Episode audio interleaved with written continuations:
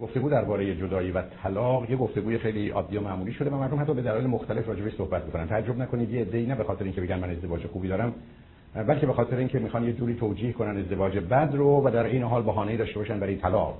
یه مقداری به این موضوع دامن می‌زنن. به بیان دیگه برخلاف اون باور عمومی ما در جهان مشکل جدایی و طلاق رو مثلا اگر بهش با دقت نگاه کنیم به صورتی که مردم میگن نداره به این معنا که اولا من قالب اوقات حیرون میمونم که این مردمی که همینجوری آمار میدن آمار رو چه جوری میدن؟ یعنی شما روزی که درباره درصد طلاق و یا درست ریت یا نرخ طلاق صحبت می‌کنید این آمار اصلا به این سادگی ها به دست نمیاد یعنی فرض بفرمایید که امسال در امریکا یه میلیون نفر طلاق گرفتن.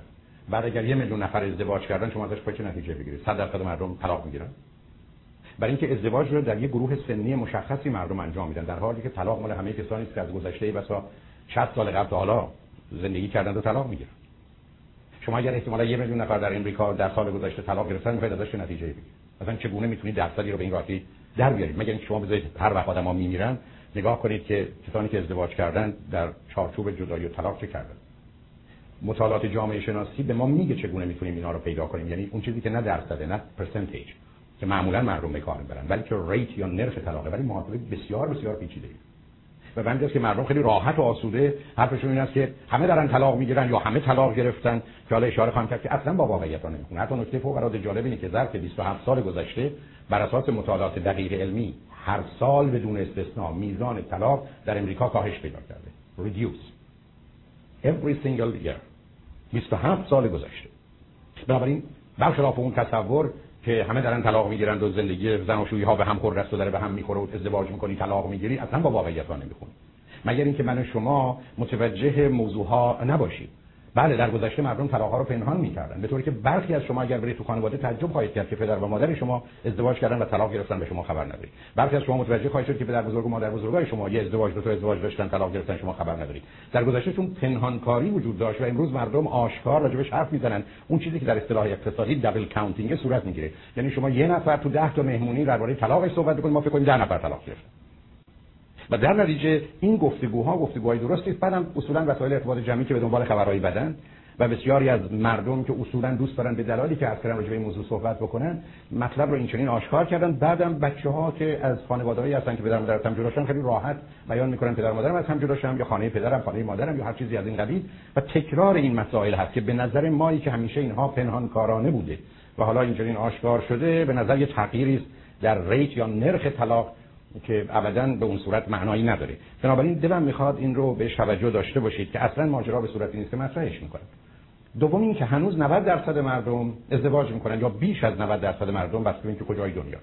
تازه می‌دونید از نظر من 10 درصد مردم اصلا کالای ازدواج نیستن و نباید ازدواج کنن. برای اگر بخوایم مشکل حل کنیم باید اونجا که مردم قرار نیست ازدواج کنن رو بهش توجه کنیم. و در نتیجه اون 10 درصدی که من فکر کنم با این 10 درصدی که ازدواج نمی‌کنن به نوعی همراهه. از جانب دیگه کسانی که جدا شدن بیش از 80 درصدشون دوباره وارد ازدواج دیگه میشن. بنابراین با وجود اون تجربه سخت و تلخ هنوز ازدواج دومی و برخی از بیشتری صورت می‌گیره. پس بنابراین این گونه نیست که موضوع ازدواج جوری به هم ریخته یا دیگه کسی ازدواج نمی‌کنه یا مطالبی از این قبیل. البته شما در کوتاه مدت می‌تونید یه جامعه رو ببینید که میزان ازدواج درش کاهش پیدا کنه یه دلیلش اینه که سن که میره بالا زمینه یا سن ازدواج که میره بالا زمینه برای این کار فراهم می‌کنه. نتیجتا یه تأخیری ولی در بلند مدت فرقی نمی‌کنه.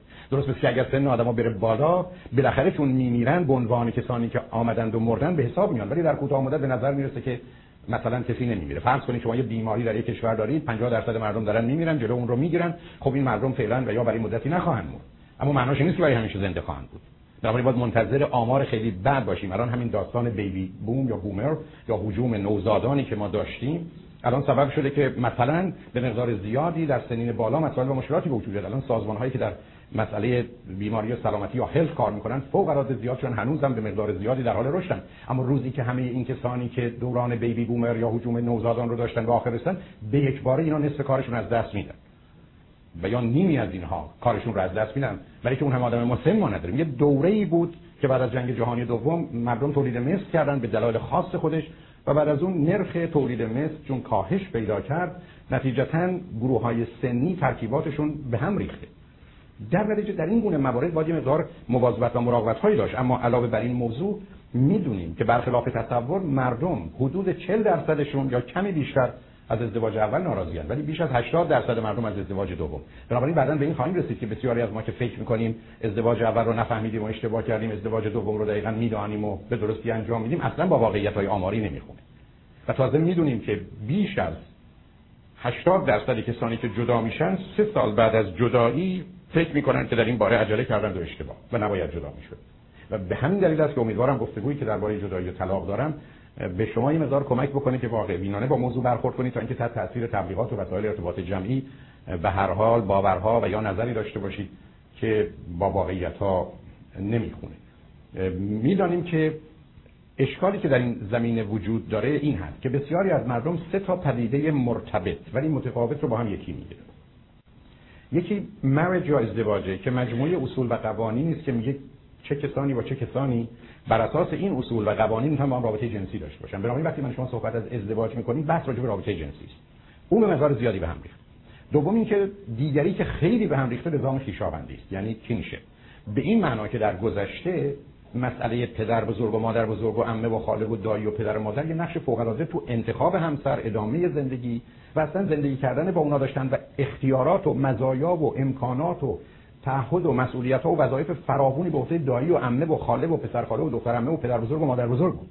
در حالی که در دنیای امروز آدما حتی برای پدر و مادرشون هم ممکنه جایگاه خاصی در زندگی زناشوییشون قائل نباشن. و اون نظام به هم ریخته. ما هفت گروه و فرد همونطور که می‌دونید خانواده درجه یک داریم. پدر و مادر خواهر و برادر پسر و دختر و همسر. 33 تا گروه درجه دو داریم. یعنی خانواده درجه یک درجه یک ما. 152 فرد و گروه خویشاوند درجه 3 داریم. یعنی 192 فرد و گروه خویشاوند درجه 1 و 2 3 داریم. و این 192 فرد و گروه که بعد 300 400 نفر به راحتی می‌تونن باشن در دنیای امروز اصلا نقشی می‌تونن نداشته باشن. به همین جهت که وقتی اون به هم میریزه وقتی پدر و مادر جایگاه آنچنان ندارن پدر بزرگ و مادر بزرگ یا عمه و خاله و دایی ندارن وقتی فکر کنن خب خانواده به هم ریخت. نه نظام خیشاوندی به هم ریخته است و اجتناب ناپذیر. اما این بسیار متفاوته که ما اون رو با مسئله خانواده یکی بدونیم. بنابراین وقتی مریج ازدواج رو و کینگشیپ نظام خیشاوندی رو کنار می‌ذارید چیزی که برای شما خانواده است. خانواده به مراتب عمیق‌تر و سنگین‌تر در بیشتر کشورهای جهان در پیش میره و برخی از جاها یه مرحله انتقالی و ترانزیشن دارن که این مرحله انتقالی همیشه با خودش مسائل و مشکلات خاصی رو می‌تونه به وجود بیاره. بنابراین تمنا می‌کنم به این توجه کنید که ماجرای ازدواج یا رابطه جنسی رو با نظام خیشاوندی رو با خانواده یکی ندونید که بعدا احتمالا نظریاتی پیدا کنید که با واقعیت ها نمی‌خونه مورد دیگری که اهمیت داره این است که در طول تاریخ فقط یک نفر حق طلاق داشته و اون مرد. و یا حداقل مردان خانواده یا فامیل بودن که این حقوق رو داشتن. زنان معمولا در این زمینه حرفی و نقشی و نظری نداشتن. اما در دنیای امروز در بسیاری از جوامع از جمله در امریکا این حق طلاق به زن هم داده شد. و مخصوصا با نو فالت دیورس هیچ دلیلی برای جدایی نمی‌خوان. یه زن می‌تونه بگه بدون هیچ دلیلی می‌خوام جدا بشم و هیچ دادگاهی نمی‌تونه مانع او بشه. هیچ دادگاه احتیاج به هیچ دلیلی شما ندارید حتی دلایل شما برای که بخواید جدا بشید not admissible to the court. اصلا پذیرفته نمیشه شما نمی‌تونید توی کورت بگید من می‌خوام به این دلایل جدا بشم. کسی علاقه نداره که بدونه. اصلا. برای که حرف این است که تو تصمیم گرفتی ازدواج کنی ازدواج کردی تو تصمیم گرفتی طلاق بگیری طلاق گرفتی. تموم شد. می‌خوای طلاق بگیری طلاق قرار نیست ثابت کنی که همسرت بده یا چنینی یا چنانی. در گذشته ما احتیاج به این کار داشتیم. البته دادگاه می نویسن که اینا یه اختلافاتی دارن که غیر قابل اصلاح این رو به عنوان یک مفهوم کلی می نویسن ولی شما قرار نیست اون رو اثبات کنید. و در نتیجه به خاطر اون اجازه طلاق رو بگیرید. نتیجتا در دنیایی که به زنان حق طلاق داده شده قبلا مردان تقاضای طلاق می‌کردن و طلاق حالا زنان اون جایی که تازه حقش داده نشده درهای باز شده و زنها می‌تونن از اون به نوعی اینجا اونجا استفاده کنن. و در نتیجه شرایطی به وجود اومده که شاید براتون تجربه آور نباشه. ای بگم در امریکا از 100 تا طلاقی که فایل میشه 64 تاش رو خانم‌ها فایل می‌کنن 36 تا آقایون. بنابراین تعداد کسانی که طلاق رو فایل می‌کنن و تقاضای طلاق می‌کنن در خانم‌ها یه چیزی نزدیک دو برابر آقایون. و بنابراین اگر شما یه همچین حقی رو مثلا از خانم‌ها بگیرید بدون تردید میزان جدایی و طلاق به یک اعتبار حداقل فایلش یا ورودش به محیط قانونی یا مذهبی کاهش پیدا می‌کنه. اما معنای این حرفی نیست که ماجرا خیلی کاهش پیدا می‌کنه ولی میشه فهمیدش. بنابراین اگر ما مسئله زنان رو و حق طلاق رو به جامعه خانم ها در یه جایی مانند امریکا به حساب بیاریم به یک مرتبه نرخ طلاق اعداد دیگری پیدا می‌کنه و مسائل خاص خودش رو به وجود میاره. مطلب دیگه این است که در طول تاریخ ازدواج هدف بوده. هدفی بوده عالی هدفی بوده اجتماعی هدفی بوده مذهبی هدفی بوده خانواده و آدما باید ازدواج می‌کردن. مثل که روی یه اصل اخلاقی و روی یه باید پا گذاشتن. و در نتیجه وقتی چنین هست ها ازدواج می‌کنن. ولی بعدا به خاطر همون باید ازدواج ناچار در ازدواج هم میمونن. برای اینکه اون باید همین گونه به یک مرتبه نفی نمیشه. در حالی که در دنیای امروز همونطور که می‌دونید ازدواج قراره برای آدمای آگاه و دانا وسیله برای سلامت فیزیکی و روانی و خوشبختی و در تحلیل نهایی برای رشد و تکاملشون باشه. و در نتیجه اگر یک کسی احساس کنه که سلامت فیزیکی و روانیش به هم میریزه خوشبختی و سعادتش به هم میریزه و یا رشد و تکاملش که بهش می‌رسم متوقف میشه بسیار طبیعی که از یه چنین زندگی می‌خواد بیاد بیرون. بنابراین در این زمینه مهم این است که تغییر هدف به عنوان ازدواج به وسیله به عنوان یک راه برای به دست آوردن چیزهای مهم در زندگی زمینه رو فراهم کرد که وقتی افراد در زندگی زناشویی اون چرا که می‌خوان درست واقع بینانه است بقیه دارن به دست میارن فکر جدایی رو بکنن در حالی که وقتی ازدواج هدفه ما درست مثل اینکه به یه مهمانی میریم که هدفه رفتیم اونجا یا اگر فرض کنید که قرار بریم سر کار رفتیم سر کار. حالا دیگه ماجرای این که بریم یا نریم وقتی که به صورت هدف ازدواج در اومده ناچار منتفی خواهد مطلب دیگه این است که امروز ازدواج و بسیاری از کارها جنبه خصوصی و فردی پیدا کرده. یعنی private personal. و در نتیجه مردم ازدواج می‌کنن و بعدم خودشون طلاق می‌گیرن. شماها صدها بار اگر خودتون نشنیدید از پدر و مادر بعضیاتون شنیدید که گفتن خب تو آزادی هر کی می‌خوای باش ازدواج کن. تو انتخاب ما نظرمون مثلا میگیم ولی انتخاب نهایی با توی. و برخی از واقعا صمیمانه همین رو هم در ذهن دارن. فقط حرفش رو نمی‌ذارن به زبون نمیارن در ذهنشون چون انتخاب آخر با تو. و وقتی که درباره جدایی طلاق صحبت می‌کنیم پدر و مادر یا عزیزان ممکنه نظری داشته باشن یا مخالفتی بکنن. ولی فراهون شما میشنوید و درصد بالایی بالاخره میگن این تصمیم تو این زندگی تو یا شما این حرف به اونها میقبولونید یا به هر حال بر مبنای اون عمل می‌کنید بنابراین ما در دنیای در این زندگی می‌کنیم که مسئله خصوصی و فردی شده در حالی که ازدواج و طلاق یه موقع عمومی بود. اصلا برای شما زن پیدا می‌کردن شوهر پیدا می‌کردن. بعد از تو اصلا زن شوهرتون ندیده بودید. بعد از شب عروسی عوضش می‌کردن. یعنی مثلا این مادر می‌رفت می‌گفت این دختر بزرگتره این خیلی ناراحته. بگذارید حالا خواهرش رو ما بدیم. شما اونو دیدید ولی خب اینم الحمدلله مثل حالش خوب شده و بهترم هست. هم سنش بالاتره پخته تره البته بعضیشون بدجوری سوختن ولی پخته است. در این حالی بذار از تمام دست های او همینجوری هنر میریزه بلکه اون یکی نه بچه سال هنوز یاد نگرفته. بعدم خیلی گریه می‌کنه از که شنید خواهرش باید ازدواج کنه. شما بیاد اینو بگیرید. و بعدم حتی برخلاف اصلا به شما نمی‌گفتن شب که میفهمیدیم که این اسمش با اون یکی دیگه عوض شده گفت اشکال نداره. من خاطرم از خانمی روی خط رادیو آمد و گفت که من خواهری داشتم مرده بود. بعد شناسنامه او رو به اسم که چون می‌خواستم بگم بچه مرده. و بنابراین من مثلا اسم اون رو داشتم. در حالی که مثلا اسم دیگری رو این ور اونور می‌گفتم. اصلا شما باورتون نمیشه بعضی از مردم چه نظریاتی دارن. در خصوص دخترها یه فرضی ما داشتیم که اول دختر اول باید بره بعد دوم و سوم جالبش هم بود که گناه داره. مثل که مثلا ازدواج چیز خوبی بود که مثلا یک کسی می آمد ولی این دومی فرصت هنوز داره. البته در جامعه که شما می‌خواید جنس بفروشید خب معلومه که همیشه می‌خواید یه جنسی که احتمال خرابی داره رو بفروشید به ما ایرانی که کار و تخصص اون اینه ما اگر بریم 10 تا سیب بخریم بیایم اول اون دو تا سیبی که خرابه رو می‌خوریم فردا می‌ذاریم سه تا سیب دیگه خراب شده اونها رو می‌خوریم. بعد می‌ذاریم روز چهارم دو تا دیگه خراب شده می‌خوریم. روز آخرم که دیگه نمی‌خوریم چهار ستایی که مونده و خراب خراب شده رو می‌خوریم. چون اینجا ما از خوبه شروع نمی‌کنیم خرابه رو بریزیم دور یا بدیم مثلا به مهمونا. خودمون تمام مدت همین خرابا رو می‌خوریم. اینه که این منتالیتی تو ازدواج هم هست. بالاخره این دختر داره توشیده میشه. که من یعنی چی؟ ولی خب البته در گذشته ها. می‌شدن برای که در گذشته ها به خاطر اینکه فرق بود تغذیه درست نبود ورزش نبود آگاهی نبود آدم‌ها زود از پا در بیامدن مخصوصا این داستان بارداری که خودش حد اقلی رو می‌خواست یاد تواناییش نداشتن.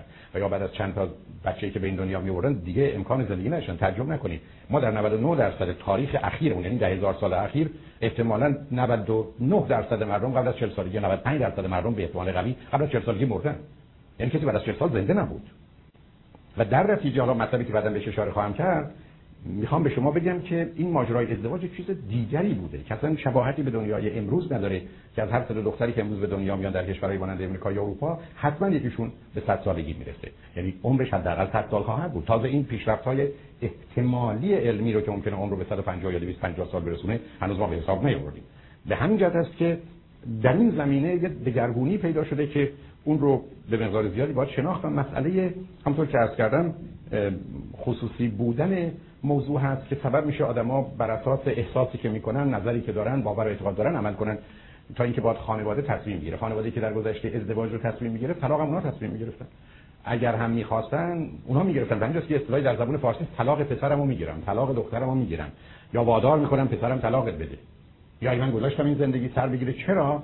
برای اینکه در گذشته این انتخاب اصلی و اساسی با پسر و دختر یا زن و شوهر نبوده. این انتخاب با خانواده بوده. همونطور که انتخاب می‌کردن تصمیم برای طلاق هم اگر لازم بود می‌گرفتن. همین نکته رو اشاره کنم که مطالعات مردم شناسی و جامعه شناسی نشون میده نرخ طلاق بین تا 15 تا 25 درصد تقریبا تو همه جوامع بوده. زیر 15 درصد ما تقریبا نداشتیم.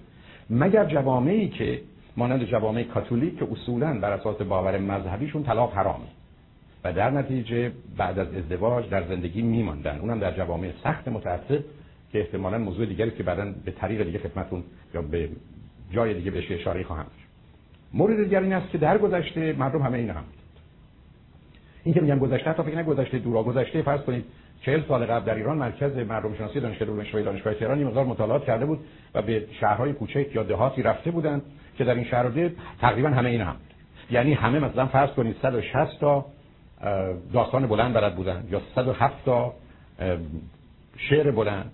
300 تا مثلا یه بیتی و دو بیتی بلد بودن. 420 تا ضرب المثل بلد هیچ کس از دیگری تفاوت دانش آگاهی نداشت. هیچ کس.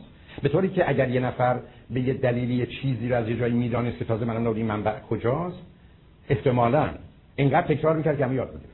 خب در یه جامعه که همه این همه که سر میره بعدا معمولا صبح میشن یه جور صبحونه می‌خورن یه جور لباس میپوشن از یه راهی میرن کار آبا و اجدادی انجام میدن. خب شما وقتی هم که کنار هم باشید تکلیف مشخص است. چه فرقی می‌کنه بین این برادر و اون برادر؟ چه فرقی می‌کنه بین این خواهر و اون خواهر؟ تفاوت‌ها بسیار جزئی و ناچیزه. اما در دنیای امروز شما اینقدر مختلف و متفاوتید که حتی امروز که اینجا شما تشریف دارید یک نفرتون لباستون شبیه دیگری نیست. یک نفرتون. و از نظر افکار و عقاید در هیچ موضوعی اگر به یه دقتی نزدیک بشید یک نفرتون عقیده و نظر دیگری رو نداره. اینقدر تفاوت آشکاری که بعد از ده دقیقه بحث عمیق و سنگین تفاوت شما رو میشه دید در حالی که اول فکر کردید که کاملا مانند هم فکر می‌کنید. بنابراین ما در دنیایی هستیم که آدم‌ها با هم بسیار متفاوتن و اینجاست که ماجرایی نیست که دری رو هل بدیم هر دری باشه باز میشه. اینجا دری است که قفله و وسط این صد تا کلید یک دونه کلید و فقط یک دونه کلید به این می‌خوره. و اگر اونو پیدا نکنید این در باز نخواهد شده این قفل باز نخواهد شد. نتیجتا موضوع مسئله توافق مطرح شده. مسئله اینکه این اجزا به هم بخوره. یعنی شما اگر می‌خواید به جا تلفن کنید که باید یک و بعدا تا شماره دیگر رو بگیرید یا ده تا شماره دیگر رو باید بگیرید شما باید بدونید که همه شماره رو باید درست بگیرید شما نمی‌تونید یکیشو یه جور دیگه بگیرید شما اگر شماره آخر رو نگیرید یا به جای سه چهار بگیرید به خانه دوستتون یا مادرتون تلفن بسته میشه. تازه این فقط 10 تا تیکه است. 11 تا تیکه است. ما هزار تا تیکه داریم. و به همین جهته که کار انتخاب همسر با اشکال روبرو شده برای که آدما باید وسط همطور که عرض کردم این صد کلید یا قفلی که در دست دارن مناسب رو پیدا کنن. ولی یا شماره تلفن درست رو همینقدر که بگیم در لس آنجلسه و شماره تلفن ها مثلا چنین یا چنانه حتی 310 یا 818 رو بدونیم فرق چندانی در ماجرا نمی‌کنه. برای که تعداد این تلفن ها از چند ده یا صد هزار یا حتی میلیون میگذره. و در نتیجه من شما نمی‌تونیم تصادفی به یکی از اونها دسترسی داشته باشیم. در گذشته تصادف نبود. احتمالاً تفاوت ها بود یک و دو. فقط شما اگر یک بودید به یک میخوردید یا دو بودید به دو میخوردید دیگه تقریبا کارا درست. خیلی تفاوت بود. ما دو جور داشتیم درست مثل ماجرای کامپیوتر صفر یک شما. و در نتیجه کارها به یک اعتبار بسیار ساده بود. پس این تفاوت هست که امروز موضوع اصلی و اساسی دوم این که در گذشته مردمی که یکسان بودند همون گونه یکسان هم میموند. بنابراین ما تغییر نمی‌کردیم. در شما در 20 سالگی و 30 سالگی و 40 سالگی و 50 سالگی شاید فقط یک درصد دو درصد تفاوت داشتید. اون تفاوت هم به خاطر تجربیاتی بود که اتفاق افتاده بود که شما رو دگرگون می‌کرد و معمولا تجربیات اگر هم فرقی بود به دلیل گفتگوی شما جمعی می‌شد. اگر هم جمعی بود در ده اتفاق افتاده بود زلزله شده بود سیلی آمده بود یه مرضی آمده بود که خب هم ازش خبر داشتن نتیجتا تغییرات هم اگر اتفاق میافتاد در یه مسیر رو جهت بود. امروزه که شما با تغییراتی روبرو هستید که دو تا آدم اینقدر دگرگون میشن که شما بعد از چند سال وقتی خواهر و برادرتون رو می‌بینید که مثلا در یک کشور دیگه بودن یا فرض بفرمایید پسر خاله و دختر خالتون که از شما فاصله گرفتن یا رفته توی رشته درس خونده پزشک شده وکیل شده اصلا حتی یک صدم افکار و عقایدتون در اون زمینا شبیه مانند هم نیست. در حالی که در دوره کودکی شما خیلی راحت با هم کنار میومدید با هم بازی می‌کردید. و به همین که امروز وقتی فامیل دور هم جمع میشن گرفتاری است. برای که مانند گذشته که انتظار دارن شبیه مانند هم نیستن. و به خاطر اون و این تفاوت هاست که فرصتی هم پیدا می‌کنن متفاوت تر بشن هر ما در دنیایی هستیم که شما در حال تغییر امروز بیش از نیمی از کسانی که در دورهای دکترا هستن سنشون بر 40 ساله. در حالی که در گذشته بگذاریم که مردم بی سواد بودن 99 درصد مردم خواندن نوشتن نمی‌دونستن. یا حتی این اواخر 90 درصد 95 درصد. پس اینکه کجا میرید ولی فرقی در ماجرا نمی‌کنه. امروز مردم تا سنین بالا در مسیر تغییر و رشد خودشون هستن. و به دلیل وسایل ارتباط جمعی مثلا اینترنت شما اصلا باورای 5 سال قبل و 15 سال قبل خودتون رو ندارید. حتی برخی از درست در جهت عکس شرکت کردید. در حالی که در گذشته آدما با یه فکر عقیده می آمدند و محیط اطرافشون هم چنین بود و به همون فکر عقیده از این دنیا می‌رفتن بنابراین روزی که دو نفر تازه تو اون شرایطی که با هم متفاوتن هم دیگه رو پیدا می‌کنن ولی هر دوتاشون اینقدر تغییر می‌کنن و متفاوت میشن شما چطور می‌تونید انتظار داشته باشید که باز برای هم یه روزی که بهترین بودن با وجود این همه تغییرات مختلف و متفاوت حتی برای هم خوب باشن چه به اینکه بهتر یا بهترین باشه؟ به همین جهت یه امور و اصول دیگری رو باید رعایت کنن که به این بحث ارتباط نداره. تا بتونن در حالی که هر دو رشد می‌کنن و متفاوت و متغیر میشن در حقیقت از هم دور نشند و جدا نیفتند بلکه دست در دست هم پیش برن. در غیر این صورت هر کسی که برای شما الان خوبه چند سال بعد حتما می‌تونه خوب نباشه. به اگر در انتخاب اشتباه کرده باشیم و یا مسیر رشدمون بسیار متفاوت باشه. این همون تغییری است که در گذشته صورت می‌گرفت. و اون این بود که زن بیشتر و بیشتر به خانه و بچه ها میچسبید. و اگر دختری بود که مثلا در دورهای قرن بیستم رو عرض می‌کنم یه تفاوت و تنوعی بود بعد از ازدواج به یک خانگی می‌شد. یعنی پرنده ای که کمی میپرید حالا می‌شد مرغ خانگی. در حالی که مرد در محیط اجتماعی متفاوت می‌شد اما اهمیتی نداشت. برای که در گذشته آنچه که وجود داشت سازمان خانواده بود organization of family و organization رئیس و مرئوس می‌خواد. بالا و پایین می‌خواد. تقسیم کار بسیار جدی دیویژن اف لیبر می‌خواد. یعنی تقسیم کار نکنیم کارا پیش نمیره. در حالی که در دنیای امروز روزی کارا درسته که موضوعی مانند پرورش تعلیم تربیت کودک حد اکثرش دیگه 60 و 40 باشه. درآمد 60 و 40 باشه.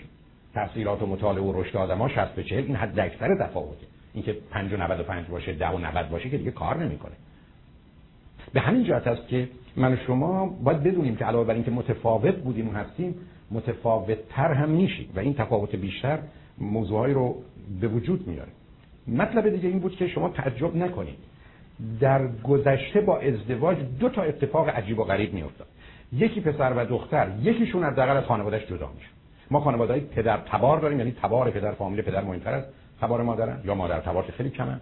دوم پدر بومی داریم که دختر به خانواده پسر میره و در حقیقت ملک اونا میشه و البته مادر بومی که خیلی کم میشه نتیجتا اقلا یکی از اینا با ازدواج از خانوادهش جدا میشه یعنی مثلا می آمدن دختر می به همین جهت بود که در بسیاری از جوامع از جمله در برخی از مناطق کشور خود ما مادر عروس غمگین بود و گریه می‌کرد به خاطر ازدواج فرزندش که در او از دست میده. و به بود که یه جوری این رو به عنوان امانت به یه پسر یا خانواده میسپرد. و دوم در عروسی شرکت نمی‌کرد به بهانه اینکه شرکت مادر مادر عروس در عروسی شگون نداره. علتش هم حال بدی بود که پیدا می‌کرد. یعنی احساس این که دخترم رو بعد از این مدت از من گرفتند و بردند. یعنی این موضوع و مسئله بود که وجود داشت. نتیجتا اینجا جدا می‌شد. اما عجیبتری چیز دیگه بود. و اون این بود که این آدمی که می‌رفت ازدواج کرد چه پسر و دختر حالا فرصتی پیدا می‌کردن که به دلیل اینکه با هم هستن از بقیه جدا بشن. به همین جلسه در یه فرهنگی مثل فرهنگ ما برخی از وقت میان فلانی ازدواج کرد و رفت داخل مرغا و از جمع دوستاش رفت و با دوستای عذابش دیگه نیست و تفریحا رو نمی‌کنه و خوشیار رو نداره تموم شد. همینجاست که برخی از ما فکر کنیم اولا باید بریم گشت و گذارمون بزنیم وقتی خسته شدیم بیایم زن بگیریم و احتمالاً دیگه اهل خانه و خانواده بشیم. چون دیگه الحمدلله همه کار کردیم و چون خانم‌ها بعضیشون این کارو نکردن. حالا یه عدهشون بعد از اینکه یه ذره بچه‌ها به جایی رسیدن و اشکالات و اختلافاتی پیدا شد به یک به این فکر بیفتن که حالا ما می‌خوایم جوونی کنیم که بعدن بهش خواهم رسید. بنابراین مطلبی که اینجا دلم می‌خواد توجهتون جلب کنم برخلاف تصورتون ازدواج یعنی جدایی. ازدواج یعنی جدایی. ازدواج اصلا به معنی دو نفری که به هم می‌رسن نه. بعد از اون در گذشته بر فرض اینکه به نزدیک های دوره های خودمون برسیم ازدواج مخلوط بود. مخلوط یعنی دو چیزی که روی هم میریزیم ولی همیشه میشه تفکیکش کرد. فرض فرض کنید یه مقدار مهر سیاه و سفید شما دارید درشت روی هم میریزید. مخلوط می‌کنید. حتی ممکنه اینقدر خوب مخلوط کنید تعداد زیاد باشه از دور خاکستری هم به نظر برسه فکر یکی شده. ولی خیلی راحت میشه نزدیک شد سیاه ها رو از سفید جدا کرد. در حالی که در دنیای امروز ازدواج ترکیبه. ترکیب این دو تا آنچنان در هم میجوشونن که جز به دلایل و وسایل مشخصی نمیشه اینا رو جدا یعنی که شما با مخلوط روبرو نیست شما با ترکیب روبرو به همین جهت در دنیای امروز بسیاری از قواعد و قوانین که مهم نیست که یکی سی سال کار کرده و کار سخت کرده و درآمد فوق العاده داشته و تصمیمای درست اقتصادی گرفته و دیگری هیچ کاری نکرده مثل در بسیار از مثلا خانم‌ها خرج هم کرده ول خرجی هم کرده برخی از کارهایی هم که کرده پولا رو هدر داده ولی اگر بعد از سی سال خواستن جدا بشن پول از اون هر روز.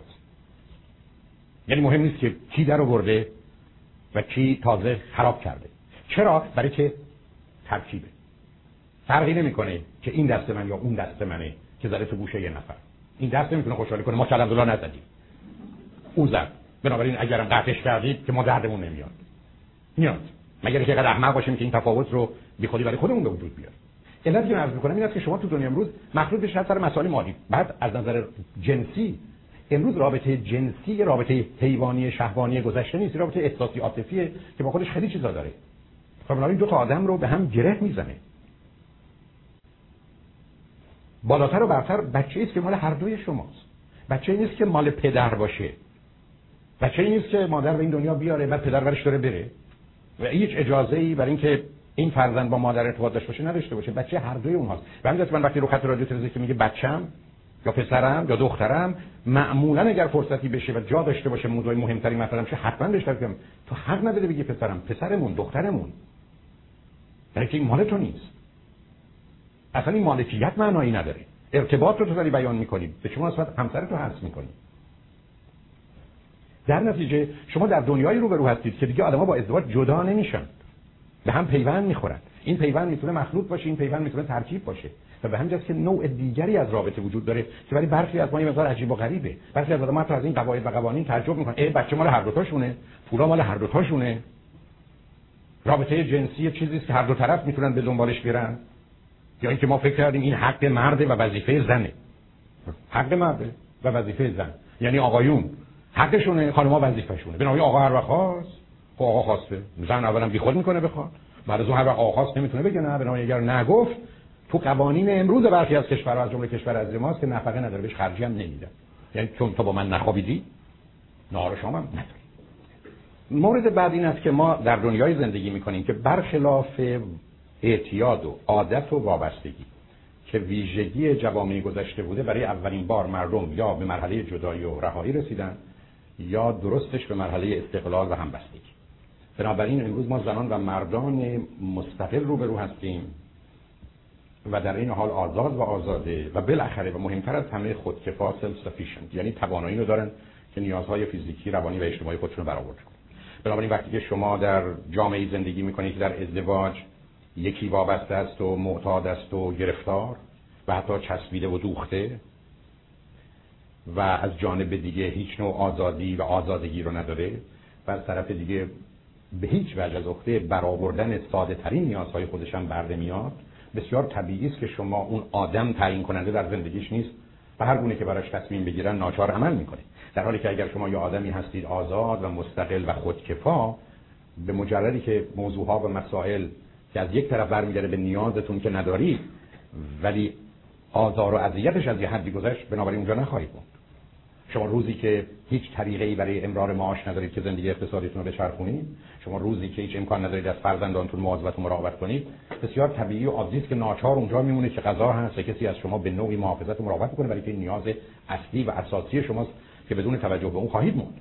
در حالی که در یه جامعه‌ای که شما توانایی رو دارید که نیازهای فیزیکی و مادی خودتون رو مثل غذا یا سرپناه یا پوشاک یا یه حداقلی از زندگی رو برای خودتون فراهم کنید یا محیط اجتماعی شرایطی رو به وجود آورده که به خاطر اون بخش دولتی در این کار رو می‌کنه بسیار طبیعی است که شما دیگه زندانی نمیمونید شکنجه نمیشید آزار نمی‌بینید خودتون و عزیزانتون به خاطر اینکه جایی برای رفتن ندارید. نتیجتا ماجرای استقلال و آزادی و مهمتر از همه خودکفایی زمینه رو فراهم کرده که مردم به ازدواج نرن به دلیل اینکه تنها راه سروایول و زنده ماندنشونه و بعد ناچار در شرایط سخت و تلخ اونجا نمونن برای اینکه راهی ندارن بیرون آمدن مساوی با مرگ و نابودی. بنابراین به هر خاری ناچار مجبورن تن در بدن. در نتیجه این تغییر و دیگرگونی موضوع بسیار مهمیه. مطلب دیگه همطور که اشاره بهش داشتم ما در دنیایی هستیم که سن از چهل ای بسا به 80 رسیده. معناش نیست که دو برابر شده. معناش نیست که 15 سال اولش باید کنار بذاری شما درباره 20 سالی که قبلا بیشتر مردم تو زندگی زناشویی بودن و حالا در مقابلش به 60 سال رسیده باید برسیده نیست برابر شد. یعنی در گذشته مردم چیزی نزدیک 20 سال تو زندگی زناشویی بودن و حالا این مردم 60 سال تو زندگی زناشویی و معلومه که در اینجا هم مسئله مرگ هم مسئله ترک هم مسئله طلاق خیلی بیشتر می‌تونه اتفاق بیفته تا زمانی که دوره کمتری داره. در نتیجه عمر طولانی زمینه رو فراهم کرده که زندگی زناشویی طولانی تر بشه و همین که شما بیشتر رانندگی کنید خطر بیشتری برای تصادف دارید و این واقعیت احتمال اینکه آدمایی که مدت طولانی تری با هم زندگی می‌کنن جدا بشن همون آدما اگر کمتر باشن اینقدر طبیعی است که احتیاج به نوع بحث و استدلالی نداره. بنابراین طولانی شدن عمر هست که دلیل دیگری برای افزایش نرخ طلاق. مورد بعد تعداد بچه هاست تعداد بچه ها به دو صورت اثر می‌ذاره. یکی اینکه در گذشته یک چیزی نزدیک 8 تا 12 تا بچه خانواده ها می آوردن یعنی در دوران 15 تا 20 ساله که یه زن توانایی بارداری داشت. در این دوره 8 تا 12 تا بچه می آمد متاسفانه موضوع فوق العاده غم این بود که اگر 10 تا بچه رو حساب کنید حتما هفتاش قبل از اینکه به سن ازدواج برسه که حالا برخی از جوامع به دلیل وضعیت معمولا به دو یا پنج سالگی نمی‌رسید بلکه به 10 یا 15 سالگی از بین می‌رفتن. یعنی شما مادری تصور کنید که از 10 تا بچهش هفتاش جلو چشمش مردن و بچهای دیگه آمده. در حالی که این مادر چند ده برابر یه زن امروز و مادر امروز به یک اعتبار برای بچه‌ها درد فیزیکی می‌کشه نه مسئله روانی. یعنی از نظر مواظبت مراقبت از اونها بدون آگاهی و بدون بهداشت و پزشکی و از نظر تغذیه و همه گرفتاری های دیگه و خطرات دیگه که بچه‌ها تهدید می‌کرد و بالاخره مرگ اونها که اجتناب ناپذیر بود. بنابراین وقتی یه زنی در زندگیش از ده تا بچهش هفتاش مردن حالا اصلا ماجرای زندگی دیگر رو بهتر اصلا برای چه معنایی داره که اصلا موضوع طلاق براش معنا داشته باشه. از طرف دیگه اصلا بهش فرصت این داده نمی‌شد که به خودش و به زندگیش بتونه فکر کنه. اون فقط زنده بود و کوشش می‌کرد زنده باشه. بندی از بود که پرورش و تعلیم تربیت کودک هم بزرگ کردن بچه بود. یعنی بچه ها نمیرن. و هدف این نبود که بچه ها پرورش و تعلیم تربیت رو کنن همینقدر که ما بتونیم مانع مرگ بچه ها بشیم مهمترین موضوع و همینجاست که شما بقایاشو می‌بینید در خانواده ایرانی بعد از این مدت شما آدمای تحصیل کرده و آگاه تو مهمونی تنها موضوع یا مهمترین موضوعی که بسا بیش از 90 95 درصد وقت و انرژی و فکر شما رو می‌گیره غذاست. یعنی هنوز ما داریم اونگونه فکر می‌کنیم که از این موضوع مهمتر در جهان نیست. مهمونی که میدیم مهمونی رو برای نمیدیم که با هم باشیم. مهمونی برای میدیم که غذا با هم بخوریم. و اونجاست که تمام اون حرفهای عجیب و غریب و انتظارات و بازیهایی که الان به وجود آوردیم رو شما به راحتی اینجا اونجا می‌تونید ببینید. در نتیجه ماجرای بچه ها اینجا مطرحه. دوم اینکه شما خانواده داشتید. شما فکر کنید یه مادری 8 تا بچه داره. خودش و همسرش از 10 تا. این تو این زندگی حتما کمتر از 10 درصد اصلا حق داره امکان داره قدرت داره نظر داره فایده داره. بسیار متفاوته از اینکه شما دو تا بچه دارید. تازه این دو تا بچه‌تون هم مثلا فرض کنید بزرگشن رفتن. و شما با 50 درصد حق. و حتی ولی طلاق هر 100 درصد. در گذشته اصلا شما چی بودید؟ شما یک زنی بودید یا یه مردی بودید توی خانواده که 10 تا بودید؟ تازه فامیل اضافه کنید توی 100 تا یک دهم یا یک صدم اصلا هستید. مثلا شما قرار نبود نظری داشته باشید تصمیم بگیرید عملی بکنید. شما قرار بود که فقط احتمالا تکرار می‌کردید کاری رو که دیگران می‌کردند و شما هم غیر از این کاری رو بلد نبودید. بنابراین وجود اون خانواده این گونه بود. نه حالا اصلا همسر شما نامناسب. چه اهمیتی داره؟ اون یه درصد زندگی شماست 5 درصد زندگی شماست 10 درصد زندگی شماست. ولی امروز برخی از تو زندگی زناشویی همسرتون نه تنها 100 درصد زندگی شما ای بسا 150 درصد زندگی بلکه 50 درصد سهم زندگی شما رو هم داره خراب می‌کنه. و این خیلی متفاوت در اون زمانی که بود و نبود یادمی احتمالاً اهمیتی نمیداشت. و تازه بسیاری از مادران مخصوصا و کمی هم پدران بچه هاشون رو داشتن. اصلا با شوهر چی داشتن؟ هنوز شما در قرن 21 تو امریکا از بسیاری از دوستان میشه حالا شوهرم مثلا رفت یا هر چی بچه هامو که دارن. یا اگر بچه هم ندارم حداقل این یکی رو دارن. وسط اون چهار تا. علت این است که اصلا کل موضوع و ماجرا عوض شده بنابراین تعداد بچه ها مهمه. امروز همطور که می‌دید درستش دو یا سه تا بچه است. با فاصله 20 تا 35 ماه. نه یه دونه نه چهار تا. و بنابراین دو یا سه تاست که مناسبه. و بعدم این بچه ها با توجه به اینکه از آغاز اونقدر وابسته پدر و مادر نیستن از حدود دو سالگی به محیط آموزشی میرن بعد از این مدتی اصلا موجودات دیگری میشن. فقط پدر و مادر یه نوع مراقبت دارن که نام پرورش هم همینه. پرورش مواظبت و مراقبت از زندگی در حال رشده نه اینکه دخالت و کاری انجام داده. در حالی که در گذشته مادر باید بچهش رو زنده نگه می‌داشت. امروز فقط کافی مادر یه امکاناتی داشته باشه بچه زنده خواهد ماند. و این موضوع و مسئله در حقیقت مادر نیست. نتیجتا تعداد بچه ها موضوع بسیار بسیار مهمی بود. مطلب دیگه در گذشته آدما یه بدن بیشتر نداشتن بدن فیزیکی. و این بدن فیزیکی اگر تغذیه می‌شد به هر حال می‌تونه زنده باشه. ما برای اولین بار ظرف 100 یا 200 سال گذشته در بسیاری از اون یه بدن روانی هم داریم یه psychological body که اگر این psychological body در مسیر تکامل نه تعادلی که بدن فیزیکی داره نباشه ما میمیریم.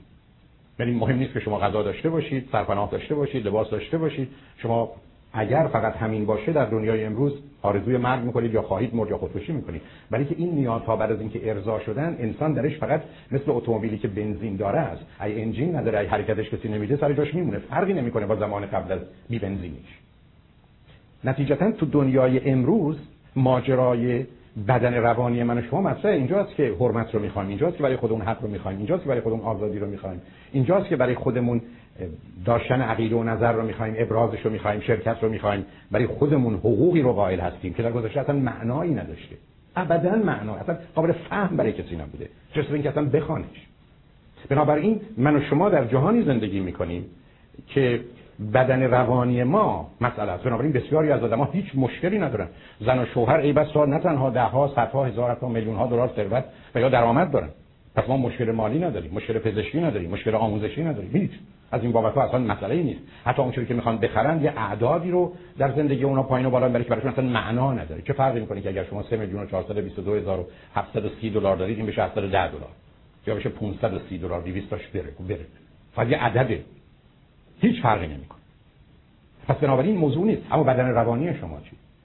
اون حالت های اموشنال شما سایکولوژیکال شما. اون وجودی که همکنون دارید که اینجا که نشستید تنها مسئله شما نیست که سیرید یا مسئله شما صدها و هزاران چیز دیگری هم هست. من که برخی از مثلا اهمیت نمیدن نه اینکه اصلا مهم باشه. من اگر به شما بگم از 100 تا صبحونه و نهار و شامی که می‌خورم 90 تاش در حد یه آدمی که حتی 1000 دلار درآمد یا 2000 دلار درآمدش تو این کشور. اصلا برای من مسئله نیست. اصلا. یعنی من حتی همین امروز غذایی که خوردم که لازم به دلیلی که می‌خواستم که کاری بکنم یه ذره بهتر باشه شاید یه دلار بیشتر دادم آخر شد 8 دلار رو خورده اینا که اصلا موضوع من نیست. یعنی این چیزی نیست که من توجه هم بهش جلب کنم. در حالی که یه روز این فقط و فقط موضوع زندگی منه فقط موضوع زندگی من غذا. بلکه میمیرم. بلکه اگر این غذا نباشه بچه‌م ندارم بچه‌م میمیره. بسیار مهمه که ما کجا داریم زندگی کنیم و این سایکولوژیکال بادی یا بدن روانی ما نقش فوق العاده مهمی داره در اینکه ما خوشحال و خوشبخت باشیم یا نباشیم. اصلا مسئله خوشبختی مسئله سلامت روانی مسئله رشد و یا تکامل اصلا هیچ ارتباطی بدن فیزیکی نداره. بدن فیزیکی اصلا رشدش خودش می‌کنه. شما قدرتون رو پیدا می‌کنید هوشتون هم حتی به همون اندازه که مربوط به عامل رشدتون سر جای خودش میمونه. در گذشته فرق نمی‌کرد مردم گذشتن یک کمی بهره هوششون از ماها کمتر بود ولی رشد می‌کردن. بدنشون هم همین اندازه ها می‌تونست باشه. حالا یک کمی بیشتر به خاطر تغذیه و ورزش و رعایت یا اصولی که ما به سیستم اضافه کردیم بهتر شده. و الا اینا اصلا مسائلی نیست که با گذشته دور خیلی فرقی بکنه. پس اون چیزی که دلم می‌خواد توجه جلب کنیم ما امروز یه بدن روانی داریم برای طلاق شما طلاق روانی. همینجا می‌خوام عرض کنم. بسیار از وقت اصلا جدایی جدایی psychological divorce ه این جدایی psychological divorce برخی از اوقات یا emotional divorce اصلا داده شده. اینقدر زن و شوهرای رو من می‌شناسم که 5 سال 15 سال 30 سال طلاق روانیشون رو به هم دیگه دادن. یا یکی گرفته و رفته. از نظر فیزیکی و جغرافیایی کنار هم یا از نظر زمینه های حقوقی و قانونی و مذهبی. چیزی به اسم ارتباط احساسی و عاطفی میانشون نیست. در گذشته اصلا وجود نداشت که مسئله بودن و نبودنش مطرح باشه. بنابراین اون چیزی که اهمیت داره این است که من و شما با یه طلاق روانی روبرو هستیم. مورد دیگه کاهش فشار خانواده جامعه و مذهب هست روی مسئله طلاق. یعنی بدون تردید امروز بسیارن خانواده هایی که گرچه طلاق رو که بعدا بهش اشاره خواهم کرد همیشه بد است و غلط. تایید نمی‌کنن. ولی وقتی که اجتناب ناپذیر اون رو ببینن موضوع باش فرق کنه. برای خانواده اونقدر پسر و دخترشون رو یا فامیلشون رو به اینکه باید بمانی و در خانه بمونید تحت فشار قرار نمیدن.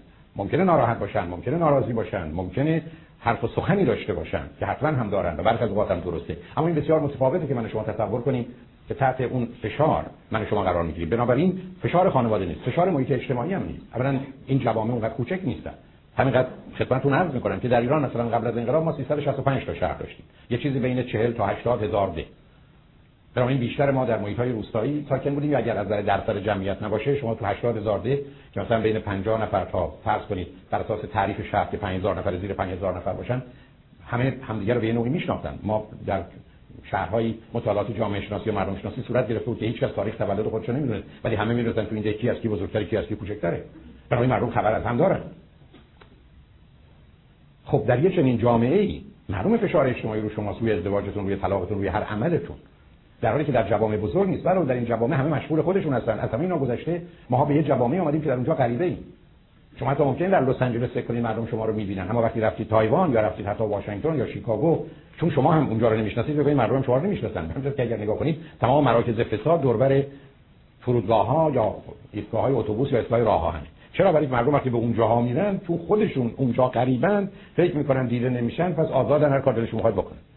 در نتیجه شما در محل هایی که اینقدر وسیع است و کسی را با کسی کاری نباشه معلوم است که جور دیگه زندگی می‌کنید تا جایی که همه چشم متوجه شماست یا فکر می‌کنید متوجه شماست.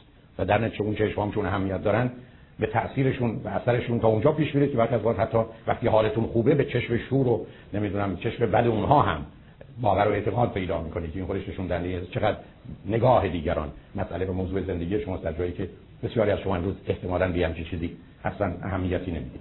مطلب دیگه این هست که ما در گذشته فکر می‌کردیم جهان اینقدر چون کوچکه و ما هم دنیا رو این چنین می‌بینیم و خودمدار و خودمحور بودیم سلف سنتر بودیم. فکر می‌کردیم که خدا گرفته نشسته من که اومدم برام سرنوشتمو نوشته. نوشته افت در تاریخ فلان متولد شود. چشم اینگونه ابرو آنگانه و هی نوشته و نوشته. بعدم در 17 سالگی به خانه شوهر برود. این بچه ها رو هم بیارد. این هم نام هاشون در تاریخ فلان هم در سن 67 سالگی یا 37 سالگی به ما برگرد در نتیجه بسیاری از ما فکر می‌کردیم ازدواج سرنوشت. در حالی که سرنوشت یعنی باید در سر نوشت و باید از سر دوباره همه چیز رو همیشه نوشت.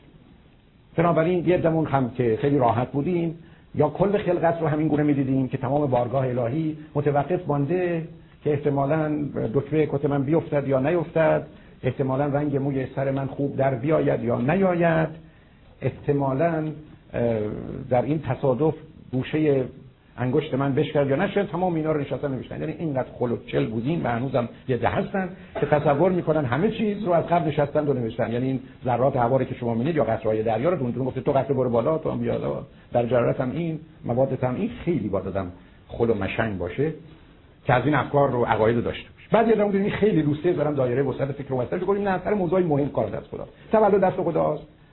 ازدواج دست خداست. مرگ دست بعد اومدیم نگاه کردیم ای بابا یه جایی دو تا بچه میارن جایی 12 تا بچه. بعد از این دو تا بچه بیشترشون میمونن اون 12 تا 10 تاشون میشونن دیدیم که تولد و مرگم دست خدا نیست. آخر کار تنها چیزی که برای مامون ازدواج بود اونم چون می‌خواستیم بگیم همیشه تقصیر من نیست و تقصیر دیگری است. بنابراین خداوند است که بالاخره این شرایط رو فراهم می‌کنه که به سر یک کسی بخورد و به سر ما هم بخورد و با هم ازدواج کنه. در نتیجه مسئله سرنوشت بود. خب سرنوشت که نمیشه باش جنگید. سرنوشت رو باید پذیرفت. اصلا تازه بجنگید. فرقی نمی‌کنه. به قول معروف گفتن از مرگ حذر کردن دو روز روا نیست. روزی که غذا باشد و روزی که غذا نیست. روزی که غذا باشد کوشش نکند سود. روزی که غذا نیست در اون مرگ روا نیست. بنابراین ما میمیریم اون زمانی که باید بریم. از این باورهای پرت و پلا رو داریم. البته یه ذره به آمار نگاه کنیم وقت مطلب میمونیم که چرا یه جای دنیا مردم 90 سال عمر کنن 70 سال 60 سال 10 سال 5 سال وقت بعد توجیه نداریم. میگه مگر اینکه بخوایم بسنیم به صحرای جهان قبل یا جهان بعد و اون وقت است که دیگه خیلی ببخشید نشون میده که می‌خوایم خودفریبی کنیم دیگه جایی هم برای بحث و گفتگو این پرت و پلاها نیست. نتیجه. روزی که شما ازدواج و سرنوشت می‌دونید و درش نقشی و سهمی و حقی ندارید چطور می‌تونید؟ احتمالا سخنی داشته باشید در مورد اینکه کی می‌خواد شما تصمیم بگیرید که ازدواج کنید و یا طلاق بگیرید ما در گذشته وقتی اتفاقی میافتاد تنها چیزی که داشتیم و صفت فوق العاده عالی بود صبر بود پیشنس البته این لغت پیشنس صبرم هم هم آدم مریض میمونه. با لغت از زبان انگلیسی خیلی جالبه. یعنی آدمی که صبوره همون مریضم هست. سک ولی خب حالا کاری به اون نداریم. دو تاش ریشه‌اش یکیه. ما با صبر می‌کنیم بعد بود که صبر خیلی مهم. اینقدر درباره صبر ما گفته بودن که بعد ما فکر کنیم صفت صبر خوبه. اما در دنیای امروز مردم ابدا این گونه نه فکر نمی‌کنن. وقتی اشتباهی شد اولا میشه تغییرش دوم میشه پسیش کرد. سوم میشه جبرانش و چهارم هر آسیبی اتفاق بدی یه فرصت و اپورتونیتی تازه است برای که در یه مرحله و سطح و منطقه دیگری حرکت کردن بنابراین ما دیگه حالا گرفتار صبر نیستیم و برخلاف گذشته صبر شاید در 5 درصد موارد اصلا می‌تونه خوب و مفید باشه. در 95 درصد موارد صبر بسیار بسیار انتخاب بد و غلطی است. ما باید در مسیر تصحیح و تغییر و جبران و استفاده از فرصت ها باشیم تا اینکه صبور باشیم. و برای که امروز نه آدم سالمه نه صفت آدم خوشبخته نه یکی از ویژگی های عشقه. در حالی که در گذشته بود امروز اپورتونتی و فرصته که موضوع و مسئله اصلی و اساسی من شماست. بنابراین ما در دنیایی هستیم که چیزی که خرابه درست می‌کنیم چیزی که خرابه به دلیل اینکه سرنوشت است یا غیر از این کاری نمیشه کرد یا غم خوردن و کوشیدن ما بیهوده است. به اونجا راهاش نمی‌کنیم. مورد بعد مسئله این هست که ما مهاجرین اگر به جامعه ایران نگاه کنیم خب با مسئله طلاق بیش از اندازه روبرو می‌تونیم بشیم. علت که همه گروه های مهاجر به دلیل دگرگونی هایی که پیدا شده که بیشتر اوقات نشانه نارضایتی در یه جای دیگه یا امید بیش از اندازه برای جایی بهتر بوده با خطر روبرو هستند بنابراین اگر به من بگید گروه های مهاجر اگر در کشور خودشون ساکن بودن مثلا اگر نرخ طلاقشون 30 درصد بود حالا که به مهاجرت کنن 30 درصد میشه حتما چند درصدی بهش اضافه میشه. چند تا دلیل هم داره. اول اینکه بسیاری از اوقات این طلاق ها طلاقای به نظر من موفقن. یعنی اینا طلاقای بودن که قبلا بودن. اصلا یه دلیل مهاجرت هم اینه که آدم‌ها بیان اینجا مثلا طلاق بگیرن. مخصوصا بسیاری از خانم‌ها این کارو می‌کنن. فکر کنن اگر در ایران طلاق بگیرن نه چیزی بهشون می‌رسه نه بچه‌هاشون. اینجا که میان هم همه چیز بهشون می‌رسه. اون چیزی هم که قبلا بود که دیگه مدت هاست نیست. بچه‌ها رو هم احتمالاً خواهند داشت. پس بنابراین وقتی آدم به سرزمین های تازه میاد بیش از هر چیزی طلاقایی که قبلا تأخیر افتاده رو و درش دیلی شده حالا اونها رو عمل می‌کنه بنابراین در کوتاه مدت این خودش رو نشون میده. از همه اونها گذشته در سرزمین های تازه آدما متفاوت تغییر می‌کنن. مثلا فرض کنید در جامعه ایرانی خانم‌ها وقتی که به امریکا اومدن خیلی زود کوشش کردن هم به خاطر بچه ها هم به خاطر ویژگی زنانشون هم به خاطر اینکه با زنهای دیگه مثلا امریکایی راحت‌تر می‌تونن رابطه برقرار کنن به زودی و با سرعت وارد جامعه شد. یعنی اگر زن و مردی تقریبا در شرایط یکسان بودن از نظر زبان آشنایی با فرهنگ و امکاناتشون زنا شاید حتی دو برابر زودتر با این جامعه آشنا شدن و خودشون سازگار کردن چون چاره‌ای نداشتن. آقایون هم به دلیل جایگاه و پایگاهی که داشتن هم به خاطر که اصولا اون قابلیت انعطاف ندارن بعد از اون احتمالاً می‌تونستن درگیر خیلی از چیزا نشن در کنار نشستن. و بنابراین بعد از ده سال شما چه دارید؟ زنی که با جامعه و فرهنگ ایران به مراتب آشنایی و آگاهی و سازگاری بیشتری داره تا همسرش. و در نتیجه موضوع ها به مسائل خاصی رو به وجود میاره. تازه ما از یه فرهنگی به این فرهنگ آمدیم که در اونجا پدر سالاری و پدر تباری و پدر بومی و مرد سالاری بدون تردید به عنوان یه اصل و به هیچ وجه اصل آزادی و برابری زن به هیچ شکل و فرمش وجود نداشته. و بنابراین در اینجا وقتی با این روبرو میشیم بسیار مشخص است که مرد برای نگه داشتن تمام مزایا و امتیازات و حقوق خودش هم محکم نیسته هم ناچار درگیر و گرفتار میشه در حالی که زن احتمالا آزادی دیگری رو که پیدا کرده برای استفاده های بیشتر و بهتر ازش استفاده می‌کنه.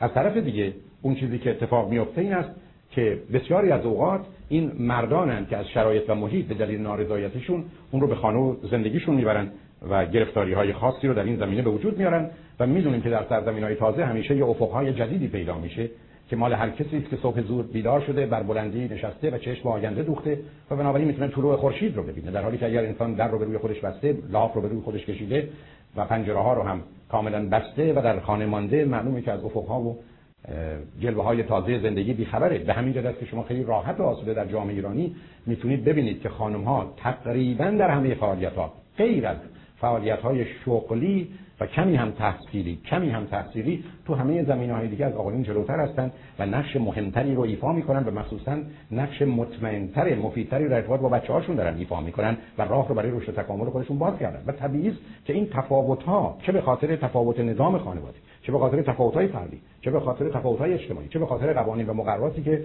به گونه دیگه از اونها حمایت و مراقبت می‌کنه معلوم زندگی ها رو می‌تونه به هم بریزه.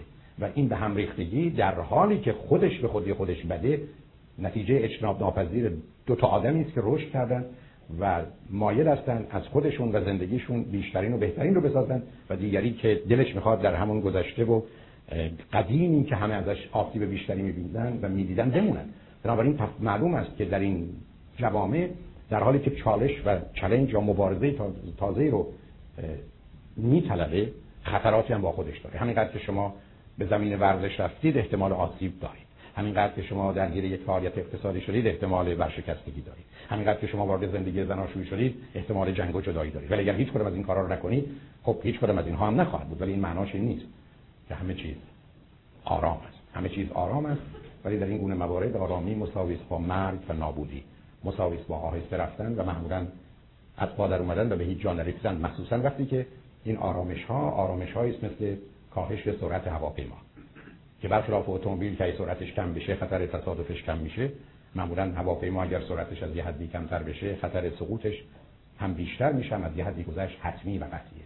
و به همین که به یک اعتبار خاموشی شم رو نشانه آرامش محیط یا پریشانی مردم رو نشانه اینکه با هم دشمنی ندارن نمی‌شدید مهم این است که انسان ها با هم باشند و همچنان با هم خوب باشند. شم ها روشن باشند و انسان بتونه خوبی ها و زیبایی ها رو ببینه نه اینکه اون رو برای آتش زدن خودش و دیگران ازش استفاده کنه. همطور که می‌دونید گفتگوی درباره طلاق به نظر من وقتی که به موضوع چرایی یا علت یا عواملش می‌رسه یا آنچه که انگیزه هست نیت هست موتیویشن اینتنشن یا هر چیز دیگه سه تا جنبه می‌تونه پیدا کنه. یکی این که چرا مردم طلاق می‌گیرند و میشه اون رو توضیح داد و توجیه کرد. چرا مردم طلاق می‌گیرن و جایی برای توضیح و توجیه نداره؟ و سوم این که با وجودی که این مردم باید به جدایی و طلاق بیاندیشند و عمل کنن چرا چنین کاری نمی‌کنن اما برای اینکه این مطلب روشن بشه ناچار باید یه توضیحی رو از اول عرض کنم و بعدا به خاطر کمی وقت و عدم تمایل به اینکه مطالب رو تکرار کنم امیدوارم مجبور نشم تکرار کنم ولی برخی از اوقات اجتناب ناپذیره. و اون این هست که با وجودی که من عرض کردم دو گروه از این سه گروه یکی جدایی و طلاقش قابل توضیح و توجیه یکی با وجودی که طلاق براش بهتر است. ولی همچنان میمانه ممکن این توهم رو و سوء تفاهم به وجود بیاره که من در هیچ جای جدایی و طلاق چیز خوبی نیست. این نکته رو عرض می‌کردم که جدایی و طلاق همیشه بده و مثل یک عمل جراحی است. و این عمل جراحی است که تنها جراحی نمی‌کنه در مسیر بهبود. از نظر من همیشه قسمتی از اعضای همه افراد درگیر رو قطع می‌کنه. حالا یک کسی انگشتشه یکی تمام دستشه یکی دست و پاشه بنابراین هیچ جاش این خوب نیست. و بنابراین اگر احتمالا صحبت از این است که بهتر است یا باید طلاق گرفت معناش این نیست که طلاق خوبه. معناش این است که روزی که من شما گفتن که اگر پای تو رو قطع نکنیم به خاطر این بیماری خواهی مرد من حاضر میشم که به این بد و خیلی بد تن در بدم برای اینکه با مرگ خیلی خیلی از اون بدتری گرفتار نشم. پس بنابراین موضوعی که من و شما در این زمینه داریم ماجرای انتخاب میان بد و بدتره. موضوع انتخاب خوب و درست نیست. موضوعی نیست که من و شما می‌خواهیم احتمالا یه کار خوبی بکنیم. بنابراین جدایی و طلاق همیشه همیشه بد است. همیشه آزاردهنده و آسیب زننده است. تنها گفتگویی که در اینجا وجود داره که تو صحبت من هست برخی از اوقات زندگی زناشویی و ادامه اون با توجه به شرایط و ویژگی‌هایی که داره برای همه افراد برای همه افراد درگیر به نسبت اهمیتی که دارند در کوتاه مدت در میان مدت و در بلند مدت به مراتب آسیبش آزارش تاثیر بد و منفیش بیشتره و بنابراین میان دو تا انتخاب بد و بدتر من و شما ناچار به انتخاب بد میشیم و در بسیاری از موارد در دنیای امروز تمام شجاعت و توانایی ما و حتی به کار گرفتن درست هوش و عقلمون در اینه که بد رو به استقبالش بریم. و بپذیریم و قبول بکنیم تا گرفتار بدتر نشیم بنابراین وقتی که سخن درباره جدایی طلاقه همونطور که باز هم تأکید می‌کنم چون دلم نمی‌خواد هرگز از گوشه ذهنتون به حال دور بشه و نباشه همیشه جدایی و طلاق بد است و یک جراحی و یک عمل قطع اجتناب ناپذیری که با خودش همیشه آسیب رو داشته و داره اما در مقام مقایسه با زندگی زناشویی برخی از اوقات کمتر بده و بنابراین انتخاب ما میان بد و بدتره. معلومه که هر وقت برای من و شما. انتخاب میان بد و خوب باشه تکلیف ما بسیار روشنه و در شرایط عادی آدم عادی انتخاب خوب می‌کنه نه بد برخی از اوقات انتخاب من و شما میان خوب و بهتره و بنابراین گرچه ممکنه بهتر بهتر باشه خیلی از اوقات من و شما ممکنه به خوبی تن در بدیم. برای اینکه به هر دلیلی به گونه ای برامون مسئله بهتر ممکنه در کوتاه مدت یا به گونه اهمیت چندانی نداشته باشه. ولی وقتی به بد و بدتر می‌رسه موضوع باید بسیار روشن باشه برای که اینجا موضوع موضوع آسیبه. از اونها گذشته این آسیب یعنی بد و بدتر باید فاصلش بسیار زیاد باشه. یعنی فاصلش نمی‌تونه 49 و 51 باشه. یعنی بگیم ما خب زندگی زناشویی این با ایراد داره طلاق این با ایراد نزدیک حالا طلاق یه ذره بیشتر. نه در این گونه موارد معمولا به خاطر اینکه خود عمل عمل بدی است همونطوری که برید برای دکتر دکتر به شما بگه 49 درصد این خطر 51 درصد اون خطر ولی ما می‌خوایم عمل بکنیم معمولا شما عمل نمی‌کنید. با وجودی که 51 درصد به نفع عمله. برای که خود عمل به خودی خودش یه باری رو با خودش می‌کشه تا اونجایی که ممکنه باید ازش دوری کرد و اجتناب کرد. بنابراین وقتی من شما می‌تونیم درباره بد و بدتر بودن تصمیم بگیریم و به استقبالش بریم و در این زمینه صبر نکنیم و درنگ نکنیم که در اینجا برخی از اوقات ممکنه کمک بکنه به خاطر این است که فاصله بسیار زیاده. ولی با فاصله های کم همچنان ما قرار است که کاری رو که می‌تونیم بکنیم انجام بدیم. قسمت اخیر عرایز من به این برمیگرده که چرا مردم جدا میشن و طلاق می‌گیرن؟ که میشه طلاقشون رو فهمید میشه طلاق رو کمتر بد دانست و ادامه زندگی رو بیشتر. و اینا مواردی است که به نظر من در کاری که طی سالها در چارچوب روابط زناشویی داشتن و یا احتمالا کمی در مطالعاتی که در این زمینه بوده بهش رسیدم شماره یک بسیاری از اوقات ازدواج از آغاز غلط و بد و اشتباه بزرگ.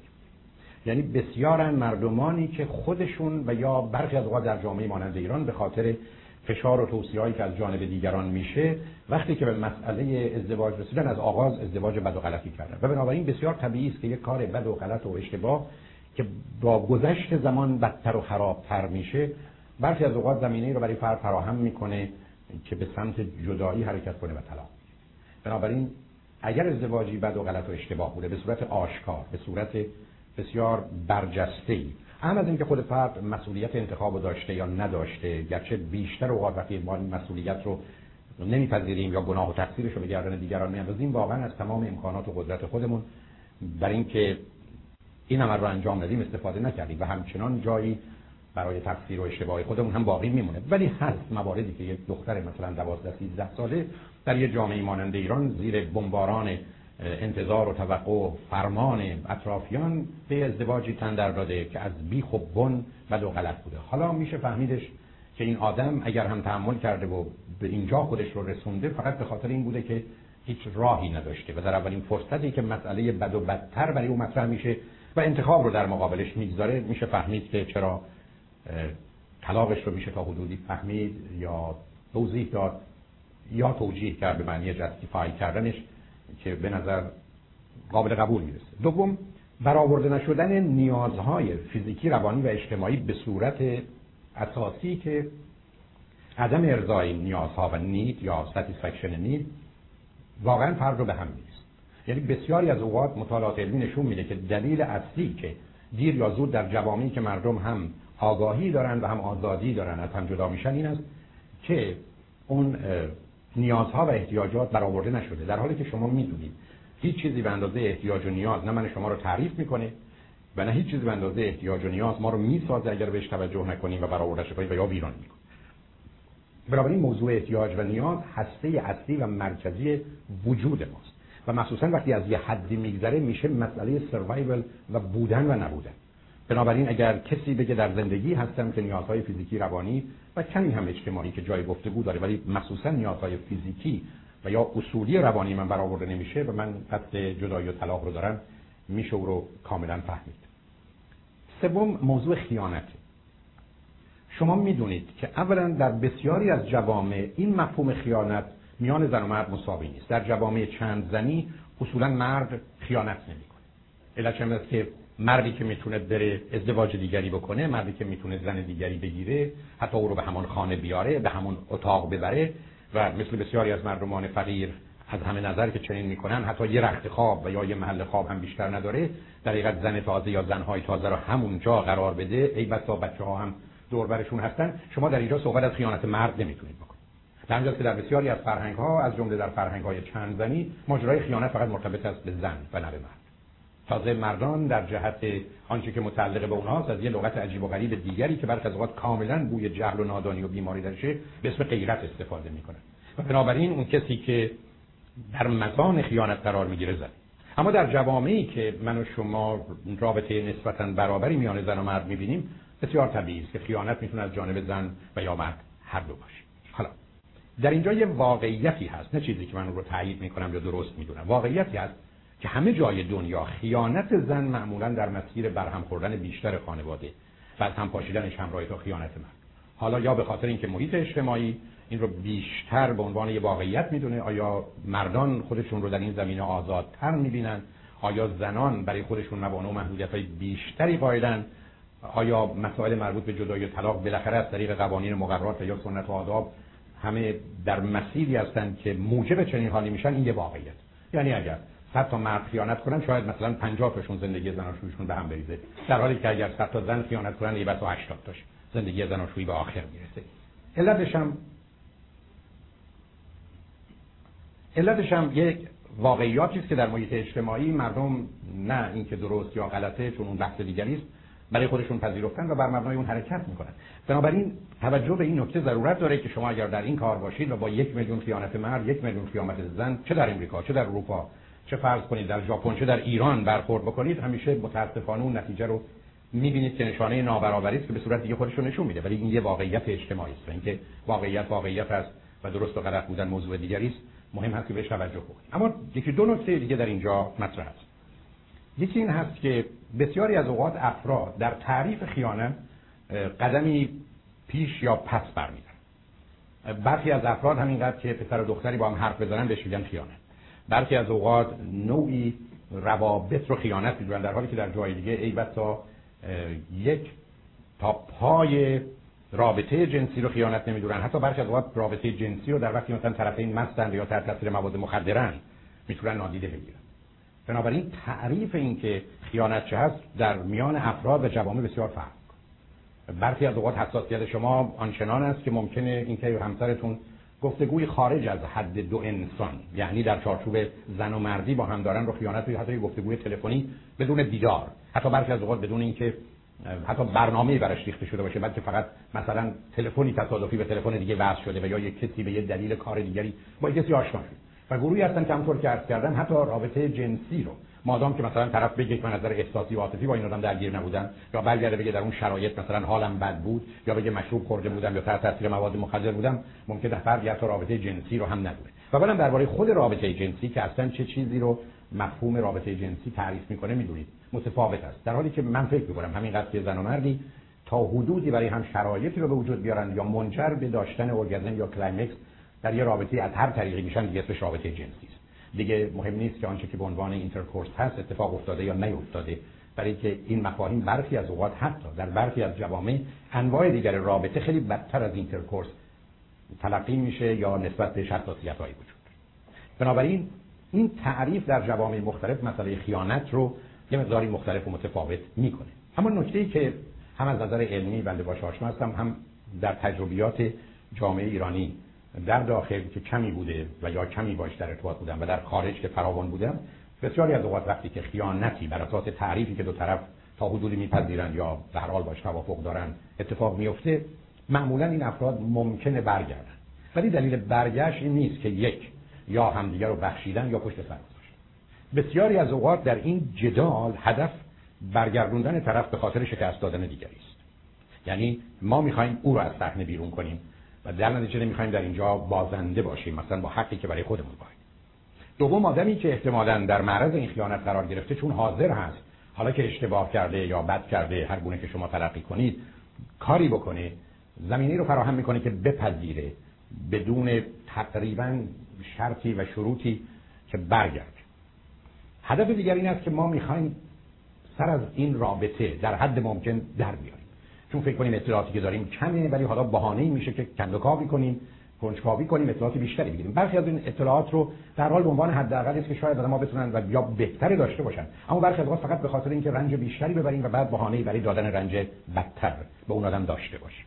یعنی می‌خوایم مدت این رابطه رو نوع این رابطه رو شدت این رابطه رو به مقدار زیادی ارزیابی کنیم و بعد از اون احتمالا ببینیم که چه کار مورد بعد این است که می‌خوایم یه مقداری وقت بخریم. برای اینکه احتمالا بهترین تصمیم رو بگیریم و یا احتمالا حال که برگ برنده رو در دست داریم درست مثل قماربازی که می‌دونه برگ برنده فقط در اختیار اوست و ترش تردید نداره ممکنه کمی درنگ کنیم یا بازی در بیاریم هم از هیجانی که برای خودمون وجود میاریم هم حالی که به دیگری میدیم هر چه می‌خواد باشه با توجه به نوع بازی که می‌کنیم در آخر کار اون رو رو کنیم. بسیاری از اوقات هدف ما این است که اون آدم رو بیاریم و حالا بتونیم شکنجش بدیم. یعنی شمشیری که بالای سرش گرفتیم و هر زمان که لازم شد اون رو بیاریم نزدیک گردنش و بالاخره وقتی که خیلی دیگه دلمون خواست یا در شرایط خاصی قرار گرفتیم ضربه آخر بزنیم در حالی که تکلیف بسیار مشخصه چنین خواهیم کرد. خیلی از اوقات او رو برمیگردونیم برای اینکه با توجه به حضور اون یا بدون شرکت حضور اون مثلا مانورایی بکنیم اگر نگران هستیم که بعدا املاکی در اختیار او قرار می‌گیره با اجازه او یا بدون اجازه او منتقل کنیم که خاطر محاسبه بشه بعدا در محیط مثلا دادگاه. احتمالا دست بازنده در زمینه دیگه نداریم. یا مثلا بچه ها رو به نوعی و دیگران رو به طریقی تحت تاثیر قرار بدیم یا فشار رو روی او بیشتر کنیم که احتمالا از ما انتظار کمتری داشته باشه یا آسیب بیشتر ما رو تا حدودی بپذیره بدونی که مقاومت و مخالفت کنه. بنابراین بازی عجیبی است. نکته ای که مایلم خدمتتون عرض کنم این هست که هم مطالعات نشون میده هم در کار جامعه ایرانی بنده فراوون دیدم. از صد تا زن و مردی که بعد از خیانت تصمیم گرفتن برگردن احتمالا 90 تاشون بعد از سه سال با هم نبودن یعنی دیر یا زود آنچه را که می‌تونه سه سال قبل اتفاق بیفته بالاخره اتفاق بیفته. بنابراین من خیلی امید به این ندارم. و یا اونهایی هم که احتمالا ادامه میدن جز گروهی هستن که از این بعد نوع دیگری از زندگی دارن. یعنی اگر قبلا مثلا مرد یا زن آنچه که داشتن با همسرشون شریک و سعی میشن حالا فقط ده درصد رو که به نوعی نان بخور و نمیر هست یا به هر حال امتیازاتی است که او می‌تونه باید زندگی کنه بهش میدن. ولی 90 درصد از آن خودشون می‌کنن و هر زمانی هم که لازم شد یادآور میشن که تو کسی هستی که چنین یا چنان کرد. اما در این زمینه نکته که به نظر من فوق العاده مهم هست این هست که با توجه به شناختی که از انسان داریم جز در مورد استثنایی که هیچ وقت بحث من نیست آدمی که یک بار یک کاری رو کرده احتمال اینکه اون کار رو بکنه در مقام مقایسه با خود او اگر این کار نکرده باشه بیشتره. بنابراین اگر یک کسی خیانت کرده زمینه و مایه خیانت رو در حقیقت بیشتر از اونی داره یا خود او داره اگر این اتفاق نیفتاده. به همین جهت است که اگر شما کسی هستید که می‌خواهید ببخشید و بگذارید که می‌تونه بزرگی و بزرگواری شما رو در بیشتر موارد شاید نه همه موارد نشون بده باید مطمئن باشید که اون آدم اون آدم قبلی نیست. یعنی اگر اون آدم سیستم حسیش و احساسیش و باورهاش و اعتقاداتش و تفکرش و رفتارش انتخاب و تصمیم گیریش. همچنان همون آدم قبلی است احتمال تکرار اون کار وجود داره. در نتیجه وظیفه اون آدمی است که از یک طرف اشتباه کرده یا بد کرده و از این موضوع متاسف است و پشیمان و آمادگی خودش رو برای جبران اعلام کرده. این جبران بیش از هر چیز دیگه در این چارچوب معنا میده که بره همه اون چیزهایی رو که در وجودش منجر به یک چنین حادثه و اتفاق می‌شد رو در خودش عوض کنه. یعنی این دیگه اون آدم قبلی نباشه که احتمالا اون رفتار گذشته دو مرتبه در او تکرار بشه و ما شاهد اتفاق بعدی باشیم. و الا اگر به کسی فقط به شما بگه متوجه شدم پشیمانم متاسفم غالب اوقات براش این است که چرا بیشتر مواظب نبودم که گیر بیفتم و یا چرا اینجا و اونجا بد آوردم. این تاسف از اونه نه تاسف از این که کار بدی صورت گرفته و اون رو انجام نخواهم داد. و به همین جهت است که از این به بعد ممکنه نه در آغاز که برخی اوقات واقعا تصمیم صمیمانه و صادقانه ولی با گذشت زمان به دلیلی که همون آدم قبلی دست به همون کار قبلی هم بزنه و به همین که تا زمانی یک کسی ثابت نکرده که اون آدم آدم قبلی نیست شما هیچ وقت نباید انتظار داشته باشید که رفتار بعدی او با رفتار قبلی او بسیار متفاوت باشه. در نتیجه شما برای کسی که معتقد اشتباهی کرده و بد کرده و می‌خواد جبران کنه مهمترین انتظارتون که اصل و اساس اینه که او به شما ثابت کنه که اون آدم قبلی نیست و عوض شده. و در بسیاری از موارد این عوض شدن فقط اقرار و یا اقرار و یا ادعای خود او نیست. بلکه ای بسا نظر یه متخصصی است که تغییرات اساسی و بنیادی رو در اون آدم می‌بینه و در نتیجه می‌تونه فکر کنه که با اون تجربه این مسائل و مشکلات خودشو نشون داده ولی اون آدم رفته و همه چیز رو عوض کرده و دیگرگون کرده. اما می‌دونید تفاوتی که در بخشش درست وجود داره اینه که علاوه بر اینکه شما میبخشید و این بخشش هیچ وقت معنی نمیده یعنی forgive ابدا معنا نداره اگر با forget همراه نباشه در این حال شما یه وظیفه‌ای پیدا می‌کنید که در یه حد و سطح دیگه باید از خودتون مواظبت و مراقبت کنید. یعنی شما کسی هستید که باید از این به بعد به اون آدم این فرصت رو ندید و یا خودتون رو براش به گونه آماده بکنید که دوباره اون آسیب رو ندید. و الا اینکه من تو رو میبخشم و بعد هیچ کاری براش نمی‌کنم و منتظر میشم تا تو برای بار دوم یا چندم اون کارو بکنی اسمش بخشیدن نیست. به بیان دیگه هر آدمی که دیگری رو میبخشه یه وظیفه و مسئولیتی برای خودش به وجود میاره که دیگه به اون سادگی و سهولت به موضوع نگاه نکنه و در نتیجه خودش رو به نوعی مجهز کنه و آماده کنه و مورد حمایت قرار بده که دوباره آنچنان آسیبی نبینه.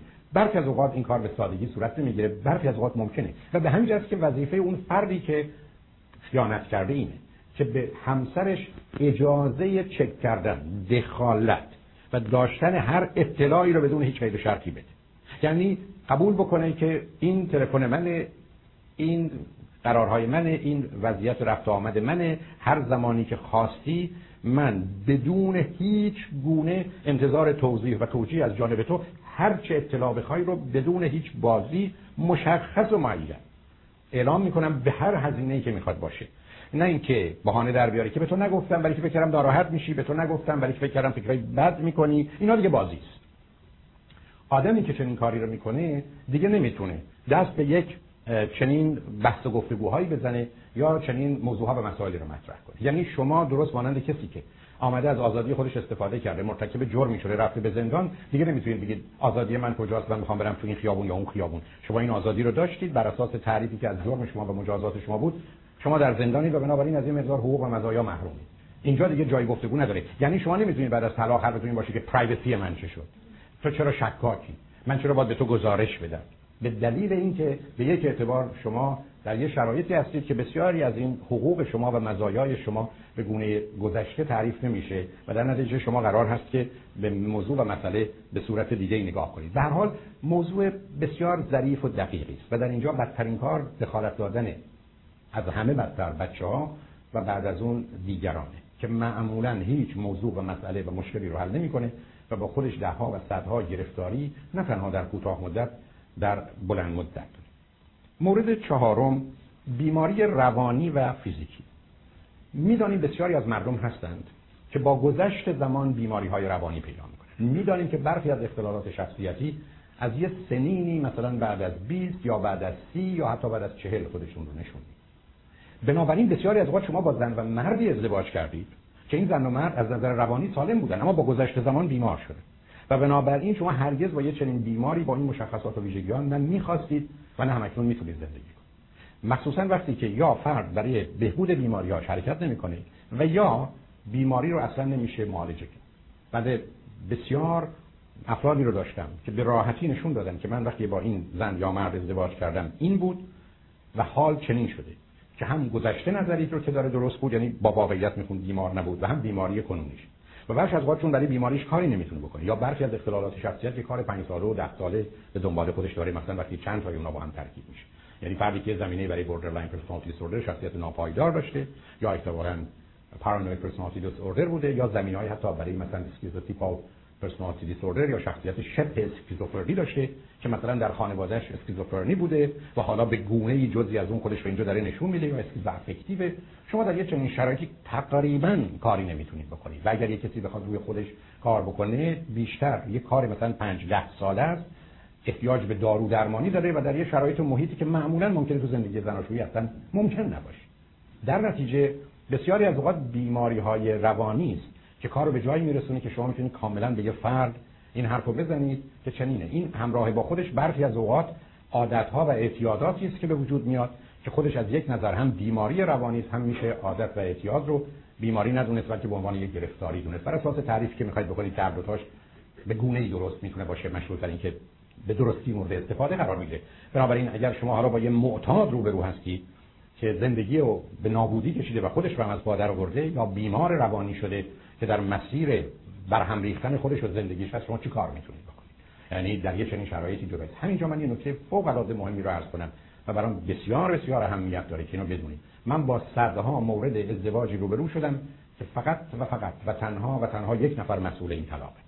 ابدا این پرت و پلایی رو که همیشه دو طرف هست یا توت و تنگل و مزخرفاتی از این قبیل در دنیای علم این ضرب الاصل ها و ضرب المثل ها جایی نداره. فقط یک نفره. بسیار متفاوت است که شما اصلا نقشی داشتید که به موضوع جدایی مرتبط نیست. من دارم تو خیابونی رانندگی می‌کنم که سرعتش نوشته 35 مایل سرعت من 37 مایل معلومه من به جای 35 دارم 37 میرم.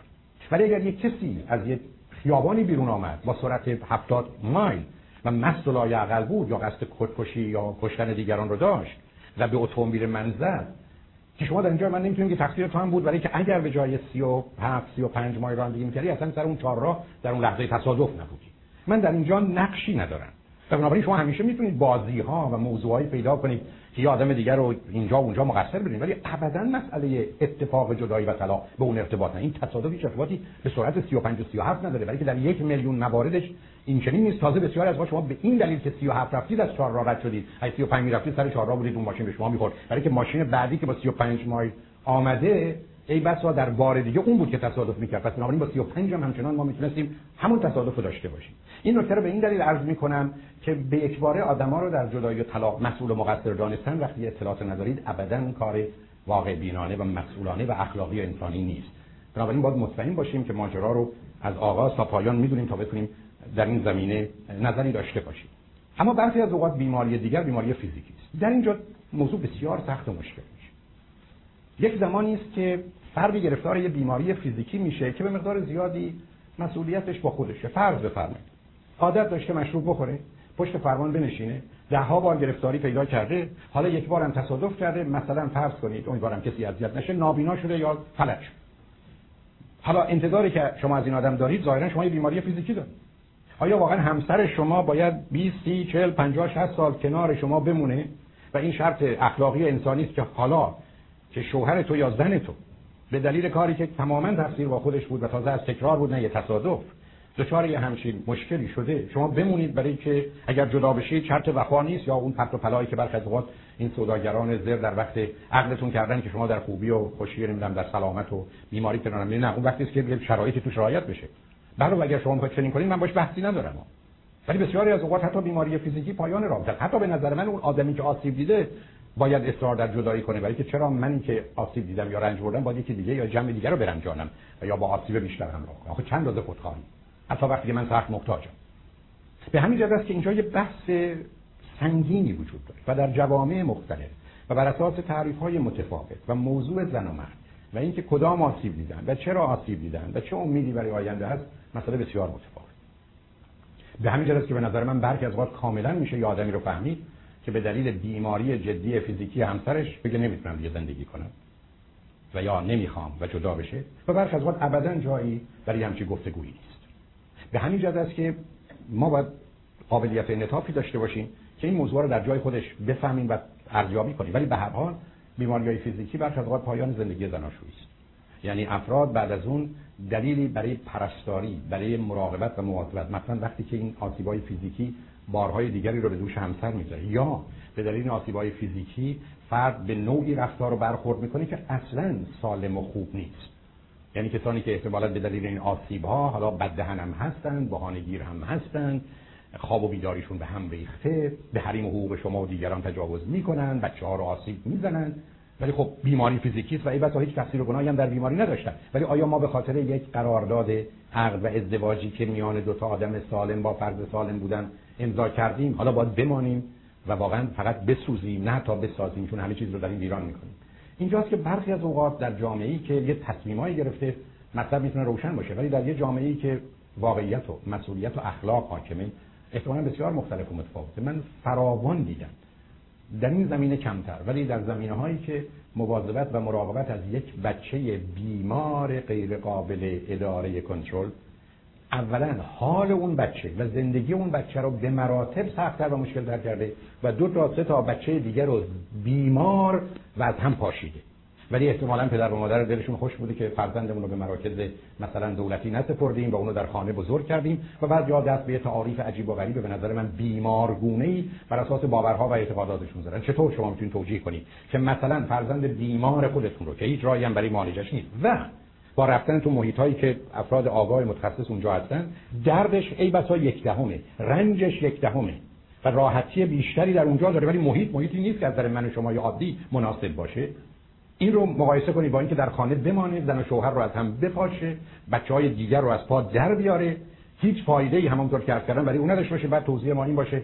که ما دلمون خواست مثلا بچه‌مون کنارمون باشه. و این متأسفانه در خصوص برخی از پدر و مادرها هم حاکم و صادقه. یعنی بسیاری از اوقات این مواظبت و مراقبت های در خانه است که رو از پا در میاره و غالب اوقات برای اونها هم هیچ فایده ای نداره. تازه برفرض که اصلا فایده داشته باشه. برای بچه یا برای کسانی که ما در خانه فایده داشته باشه. هزینه ها باید مقایسه بشه. ما در دنیایی هستیم که همه چیز بالاخره نه قصد من هزینه مالیه هزینه احساسی عاطفیه.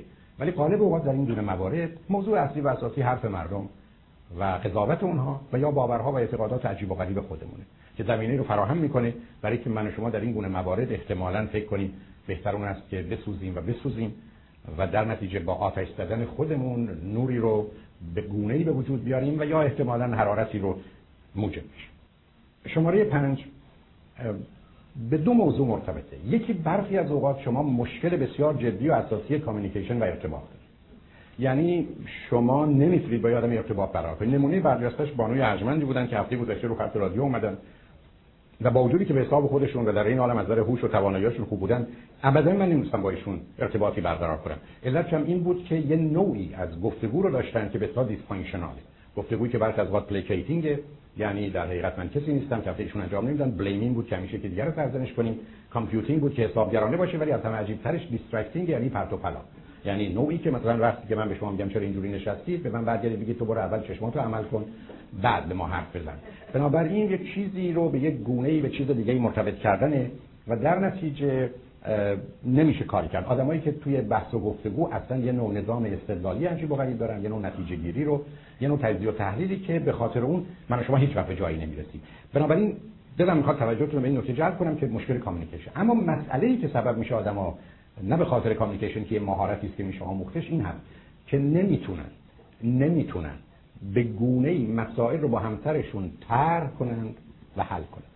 یعنی همسرشون زمینه و ظرفیت این رو نداره و اصلا آمادگی رو نداره. که شما مسئله باش طرح یعنی برخی از شما به مجرد دارن بهتون بگی که می‌خوام راجع به این موضوع صحبت کنم آنچنان واکنش نشون می‌دید که جنگ به آخر رسیده و با ضربه های آخر رو زد. و در نتیجه این چیزی که یاد گرفتید و به کامیونیکیشن مرتبط نیست بلکه به نوع جایگاه شما در بیان مسائل. بسیاری از مردم ابدا توانایی طرح موضوع و مسئله رو ندارن. یا در زندگی زناشویی چگونه میشه موضوعهای مهم و اساسی رو اصلا طرح کرد؟ که البته بحث من این نیست که چگونه باید باشه. بنابراین موضوعی که در اینجا وجود داره این است که من توانایی طرح ندارم. در این حال من به دنبال حل مسائل نیستم. حل مسائل نیستن بسیاری از ما فرض تمام و کمالمون این هست. که گفتگو با یه آدمی باید در مسیر بردن و بعدا باختن اون آدم باشه.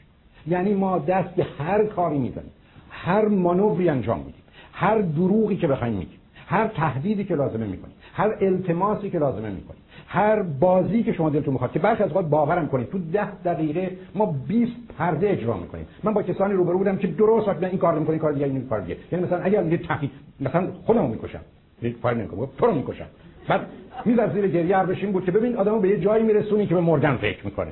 بعد میگه شما اهمیت نمی‌دید. خب تو اصلا به من اهمیت نمیدی بعد وقتی بهش یه دلایل بدی که اهمیت نمیدی بعد اهمیت میدی. ولی به گونه ای که من می‌خوام اهمیت نمیدی. وقتی میگی به چه گونه تو می‌خوای که اهمیت میدم؟ هر خب اینو با مادرت هم داری انجام میدی. بنابراین شما همینجوری ما تو می‌بینید کجا می‌تونید این موضوع رو به آخر برسونید. افرادی هستن که مطلقا فکر نمی‌کنن گفتگو برای رسیدن به توافق و حل. فکر می‌کنن هدف بردنه. درست مثل اینکه شما اگر رفتید با کسی مسابقه بسکتبال یا تنیس دادید اگر شماره ها رو به حساب آوردید هدفتون مسئله مشخص کردن برنده و بازنده اصلا به چیز دیگری غیر از برد و باخت فکر نمی‌کنه و اینقدر ذهن در این زمینه هست که درست مثل مرکزی که دورش میچرخه حرکت می‌کنه. بسیار طبیعی. در یه چنین شرایطی شما گرفتارید. من این نکته رو بارها عرض کردم و از تکرارش هم پروایی ندارم که هر کسی بخواد اختلاف زناشویی رو ببره زندگی زناشویی و همه زندگی رو باخته. بنابراین ما اصلا قرار نیست برنده باشیم. روزی که برنده شدید بازنده اید حتما بازنده. ولی متاسفانه بسیار این رو متوجه نیستن. بنابراین اگر شما گرفتار همسری شدید یا همسری که بعدا به دلایلی به اینجا می‌تونه برسه یعنی ویژگی های شخصیتیش و دگرگونی هایی که در او پیدا میشه او رو می‌تونه در زندگی به دلایل بسیار حتی به اینجا برسونه که فقط و فقط بره سراغ اون زمینه اصلی ذهنی خودش که مسئله بردنه. و در نتیجه شما چطور می‌تونید؟ با کسی گفتگویی بکنید که از ابتدا تصمیم قطعی نهاییش رو گرفته و هیچ امکانی برای تغییر اون وجود نداره و اگر بر فرض محال تغییر بکنه آنچنان بعدا دست به بازی های عجیب و غریبی می‌زنید که همه چیز رو دگرگون خواهد کرد. بنابراین اگر حتی در اینجا به دلیلی ساکت بشه یا وقت نباشه یا دخالت دیگری مطرح باشه چند برابر بدتر حتی ظرف یکی دو روز آینده عمل می‌کنه. و ای بسا رفتاری می‌کنه که چیزهای مهمتر و با ارزشتری رو ویران می‌کنه. من فراوون تو کار روان درمانی و تراپی باش رو برو بنابراین شما در یه چنین شرایطی اصلا گفتگویی ندارید. تنها راهتون یا قطع گفتگوست یا قبول کردن نظر او بدون چون چرا. و جالبش اینه که وقتی نظر او رو بدون چون و چرا میپذیرید برخی از اوقات حرفش مثل بسیاری از این بچه های لوس نونور که در بزرگسالی فراوون مندم جلو پدر مادر میسن تو چرا جلو ازدواج غلط منو نگرفتی؟ تو چرا جلو این تصمیم غلط منو نگرفتی؟ تو چرا در قفل نکردی؟ تو چرا تو گوش من نزدی؟ و شما همینجوری ما تو مفهوم که من پدر یا مادر قرار بود تو گوش تو بزنم. من قرار بود جلو تو رو بگیرم. من قرار بود ازدواج تو رو برهم بزنم. من قرار بود بیام مثلا روزی که رفتی داون تاون بیام اونجا مثلا یه کاری بکنم که پلیس من رو مثلا بگیره شاید تو مثلا عقد نکنی. من باور کنید از این حرفا شنیدم. و بنابراین شما خیلی راحت و آسوده وقتی هم که با یه همچی آدمهایی از در صلح و سازش در میاد هر زمانی که کار یا غلط از آب در اومد یا بد از آب در اومد یا به هر حال چیز دیگری شد حالا مسئول و مقصر شمایی که چرا جلو من نگرفتی؟ چرا با من نجنگیدی؟ چرا تو گوش من نزدی؟ چرا نمی‌دونم به پلیس تلفن نکردی؟ چرا چنین و چنان نکردی؟ نه اینا نزدیک است به باورهای شما اصول اخلاقی انسانی شما نه این پترن انگاری رفتاری شماست. بنابراین می‌خوام به شما بگم که خیلی از اوقات شما می‌بینید در مقابل یه همچی آدمی چگونه می‌تونه در دنیایی که برخلاف گذشته در روز ده ها و صدها گفتگو بین زن و شوهر برگزار میشه و تصمیما باید در آن و لحظه ها گرفته بشه به اکباره یک کسی آمادگی خودش برای هر نوع گفتگو از بیان ببره. این یعنی درست مثل کسی است که هر شب به جایی که به خانه بیاد یا سر کار بره به یه خانه دیگه بره یا سر کار دیگه بره آخر کار یا اصلا نره و بعد انتظار حقوقش رو داشته باشه. در این گونه موارد واقعا برخی از اوقات هیچ کاری نمیشه کرد. بنابراین خیلی از اوقات مسئله کامیکیشن و عدم توانایی فرد برای اینکه موضوع رو به درستی طرح کنه و حل کنه و یا فکر بردن همیشگی قطعی نهایی کامل زمینه رو فراهم می‌کنه که شما اصلا جایی در دنیای امروز برای گفتگو و رسیدن به نتیجه نداشته باشید مورد ششم عدم توافق های شماست در موضوع مهم و اساسی. برخی از اوقات اینا از قبل آشکار بوده ولی برخی از اوقات بعدا پیدا شده. خب اونایی که پنهان بوده به طرف پنهان کرده خب شما دقت لازم نکردید. اون چیزهایی که بوده بهش اهمیت ندادید حالا به یک بار سر پیدا شده به مقداری مسئولیت متوجه شماست. ولی خیلی تفاوت نمی‌کنه. حالا اگر یه توافق هایی که باید داشته باشید تا بشه باید زندگی کرد رو با هم ندارید. اگر فرض بفرمایید توافق در جهت هزینه کردن در حدی که زندگیتون رو برمی‌داره شما دیگه نتونید داشته باشید. اون آدم 70 80 90 درصد زندگی شما یا حتی آینده شما رو می‌بره تو قمار. و در نتیجه در این گونه موارد شما چگونه می‌تونید مثلا به توافقی در این باره به او برسید؟ یا احتمالا در خصوص تربیت فرزندتون به یک باره در اساس یه باوری یا چیزی که درش بوده تصمیم به این می‌گیره که مثلا از این بعد هر وقت بچه ما اشتباه کرد با وجود خطر جاری کتکش می‌زنیم و تنبیه فیزیکیش می‌کنیم تا آدم بشه. خب در یه چنین شرایطی عدم توافق رو شما چجوری می‌تونید تحمل کنید؟ یا مواردی از این قبیل حتی موردهایی که برخی از اوقات نه من دلم می‌خواد آزادی عمل داشته باشم که با زن و مردی مثلا بیرون برم یا با زن و مرد دیگری رابطه داشته باشم یا فقط رابطه جنسی داشته باشم یا چیزایی از این قبیل که من تو کار روان درمانی تراپی باش روبرو بودم. شما در این گونه موارد با هیچ کس نمی‌تونید توافق کنید یعنی اصلا مسئله نیست که گفتگوی برای توافق داشته باشید. درست مانند چیزی که اصلا نیست یا براش به هیچ صورتی نمیشه کاری کرد. بنابراین برخی از اوقات عدم توافق های اصولی و اساسی جایی رو باقی نمی‌ذاره برای که من و شما بتونیم به زندگیمون ادامه بدیم. مورد بعد که بیشتر مردمان دنیای امروز می‌تونن در گذشته من نداشت یک کسی مانع رشد و تکامل شما بشه یک کسی صد راه شما بشه درست مثل اینکه شما یه بچه چهار ساله ای رو مانع بشید اگر بتونید که بشه 5 ساله یا 6 ساله یا 14 ساله. و بخواید رو همونجا نگه دارید. چون می‌دونیم در دنیای امروز روزی که ما رشد و تکامل خودمون رو متوقف کردیم درست مانند پرنده ای هستیم که در فضا تصمیم گرفتیم پر نزنیم و بنابراین سقوط ما است. در نتیجه خیلی از اوقات تو زندگی زناشویی اون چیزی که در مسیر رشد و تکامل هست وصله همسر صد میشه بسته میشه. پروبال ما شکسته میشه و دیگه جایی نداریم. به قول معروف پروبال ما شکستند و در قفس گشودند چه رها چه بسته مری که پر شکسته باشد. یعنی هم این پرها بسته است یا پرها رو میشکنن و دیگه جایی برای رشد نمی‌ذارن و معلومه انسانی که ازدواج کرده برای رشد و تکاملش. انسانی که اصلا زندگی می‌کنه برای رشد و تکاملش. نه فقط برای ایجاد تعادل که گرسنه بشه غذا بخوره سیر بشه بمونه مانند حیوان تا دو مرتبه چهار ساعت دو ساعت بعد گرسنه بشه غذا بشه صبر کنه تا دو ساعت یا چهار ساعت دیگه. ما به عنوان یه انسان یه چنین موجود تعادلی نیستیم بلکه موجود تکاملی هستیم. که اگر متوقف بشیم گرفتاری درست که بریم کلاس دوم بشینیم و تا آخر عمرمون در کلاس دوم بمانیم. یه چنین کاری برای انسان ممکن نیست و چون ممکن نیست هر کسی که مانع رشد و تکامل ما بشه و یا ما در شرایطی و موقعیتی که با او زندگی می‌کنیم به اینجا برسیم بسیار روشنه که نتیجه چه خواهد بود. مورد هشتم جهت و هدف و معنی و مقصود رو در زندگی از دست بدیم. یه دلیل ازدواج این هست که به انسان جهت میده و هدف میده. و در این حال که جهت و هدف میده purpose مقصود و مینینگ و امروز می‌دونیم انسانی که از نیاز فیزیکی و مسئله امنیت که دو تا نیاز واقعی است میگذره در زندگیش باید هدف داشته باشه و معنی و مقصود داشته باشه. اگر نداشته باشه از پا در میاد. اگر نباشه یا افسردگی او رو می‌گیره یا بیماری های دیگر روانی یا ناچار به اعتیاد پناه می‌بره و یا درگیر بازی های فریبکارانه ای که به خودش بیش از همه می‌کنه گرفتار میشه. که نمونه برجستش این ماجراهای اسپرچوالیتی و روحانی شدن و به در و دیوارهای عجیب و غریب به بهانه‌های مختلف زدنی که به یک فکر می‌کنیم حقیقت رو و عشق رو و یا خدا رو به شکل فرمای مختلفی که اصلا معنا نداره به جز بیماری و گرفتاری چی نیست پیدا کردیم. بنابراین من می‌تونم جهت رو هدف رو معنی و مقصود رو تو زندگی زناشویی از دست بدم برای که کسی چپ و راست شرایطی رو برای من و خودش و احتمالا بچه ها به وجود میاره که نه تنها راه رو برای من میبنده برای اونها هم صد می‌کنه. مورد دیگری که ما در دنیای امروز بهش اهمیت میدیم مسئله امنیت و آزادی. شما می‌دونید امنیت و آزادی در جوامع در طول تاریخ در مقابل هم بوده. یعنی هر جا شما امنیت بیشتری می‌خواستید باید آزادیاتون می‌دادید. هر زمانی که آزادی بیشتری می‌خواستید باید ناامنی رو قبول می‌کردید. ماجرا اینقدر در جوامع وجود داره که برخی رو به این نتیجه رسونده که هر دو رو نمیشه داشت در حالی که حتما میشه داشت. حالا در زندگی زناشویی مسئله امنیت و مسئله آزادی هر دو تا مهم. از یه طرف we have to feel secure and safe و از جانب دیگه we have to feel free.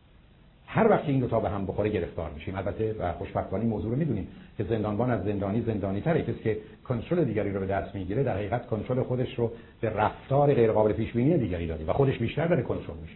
روزی که شما در یه زندانی ایستادید از کسی که در درون زندانه حتما زندانی ترید. ولی متأسفانه چه میشه کرد که بسیاری از مردم این واقعیت رو نمی‌دونن. نتیجتا برخی از اوقات شما احساس خفگی می‌کنید در یه زندگی. نه احساس ولی احساسی که به دیگران هم به شما حق میدن. چون احساس فردی و شخصی من و شما نه ملاک واقعیت است. نه ملاک اندازه‌گیری واقعیت. ولی وقتی که این احساس واقعی است و دیگران هم اگر در این شرایط قرار بگیرن همین احساس خفگی رو می‌کنن. اون وقت است که مسئله آزادی مهمه بعد مسئله امنیت. بسیاری از اوقات ما احساس نمی کنیم که با یه همچین آدمی امنیت اقتصادی داریم امنیت جانی داریم امنیت یه مقدار شرف و حرمت انسانی داریم. یعنی همه گونه من و شما می‌تونیم گیر و گرفتار باشیم. بنابراین مسئله سکیوریتی موضوع فوق العاده مهمی طور که می‌بینید در سلسله مراتب یا هایرارکی نیازها شماره یک و دو که نیازهای واقعی است در مغز و ضمیر و ذهن انسانی کار گذاشته شده نقش فوق العاده داره.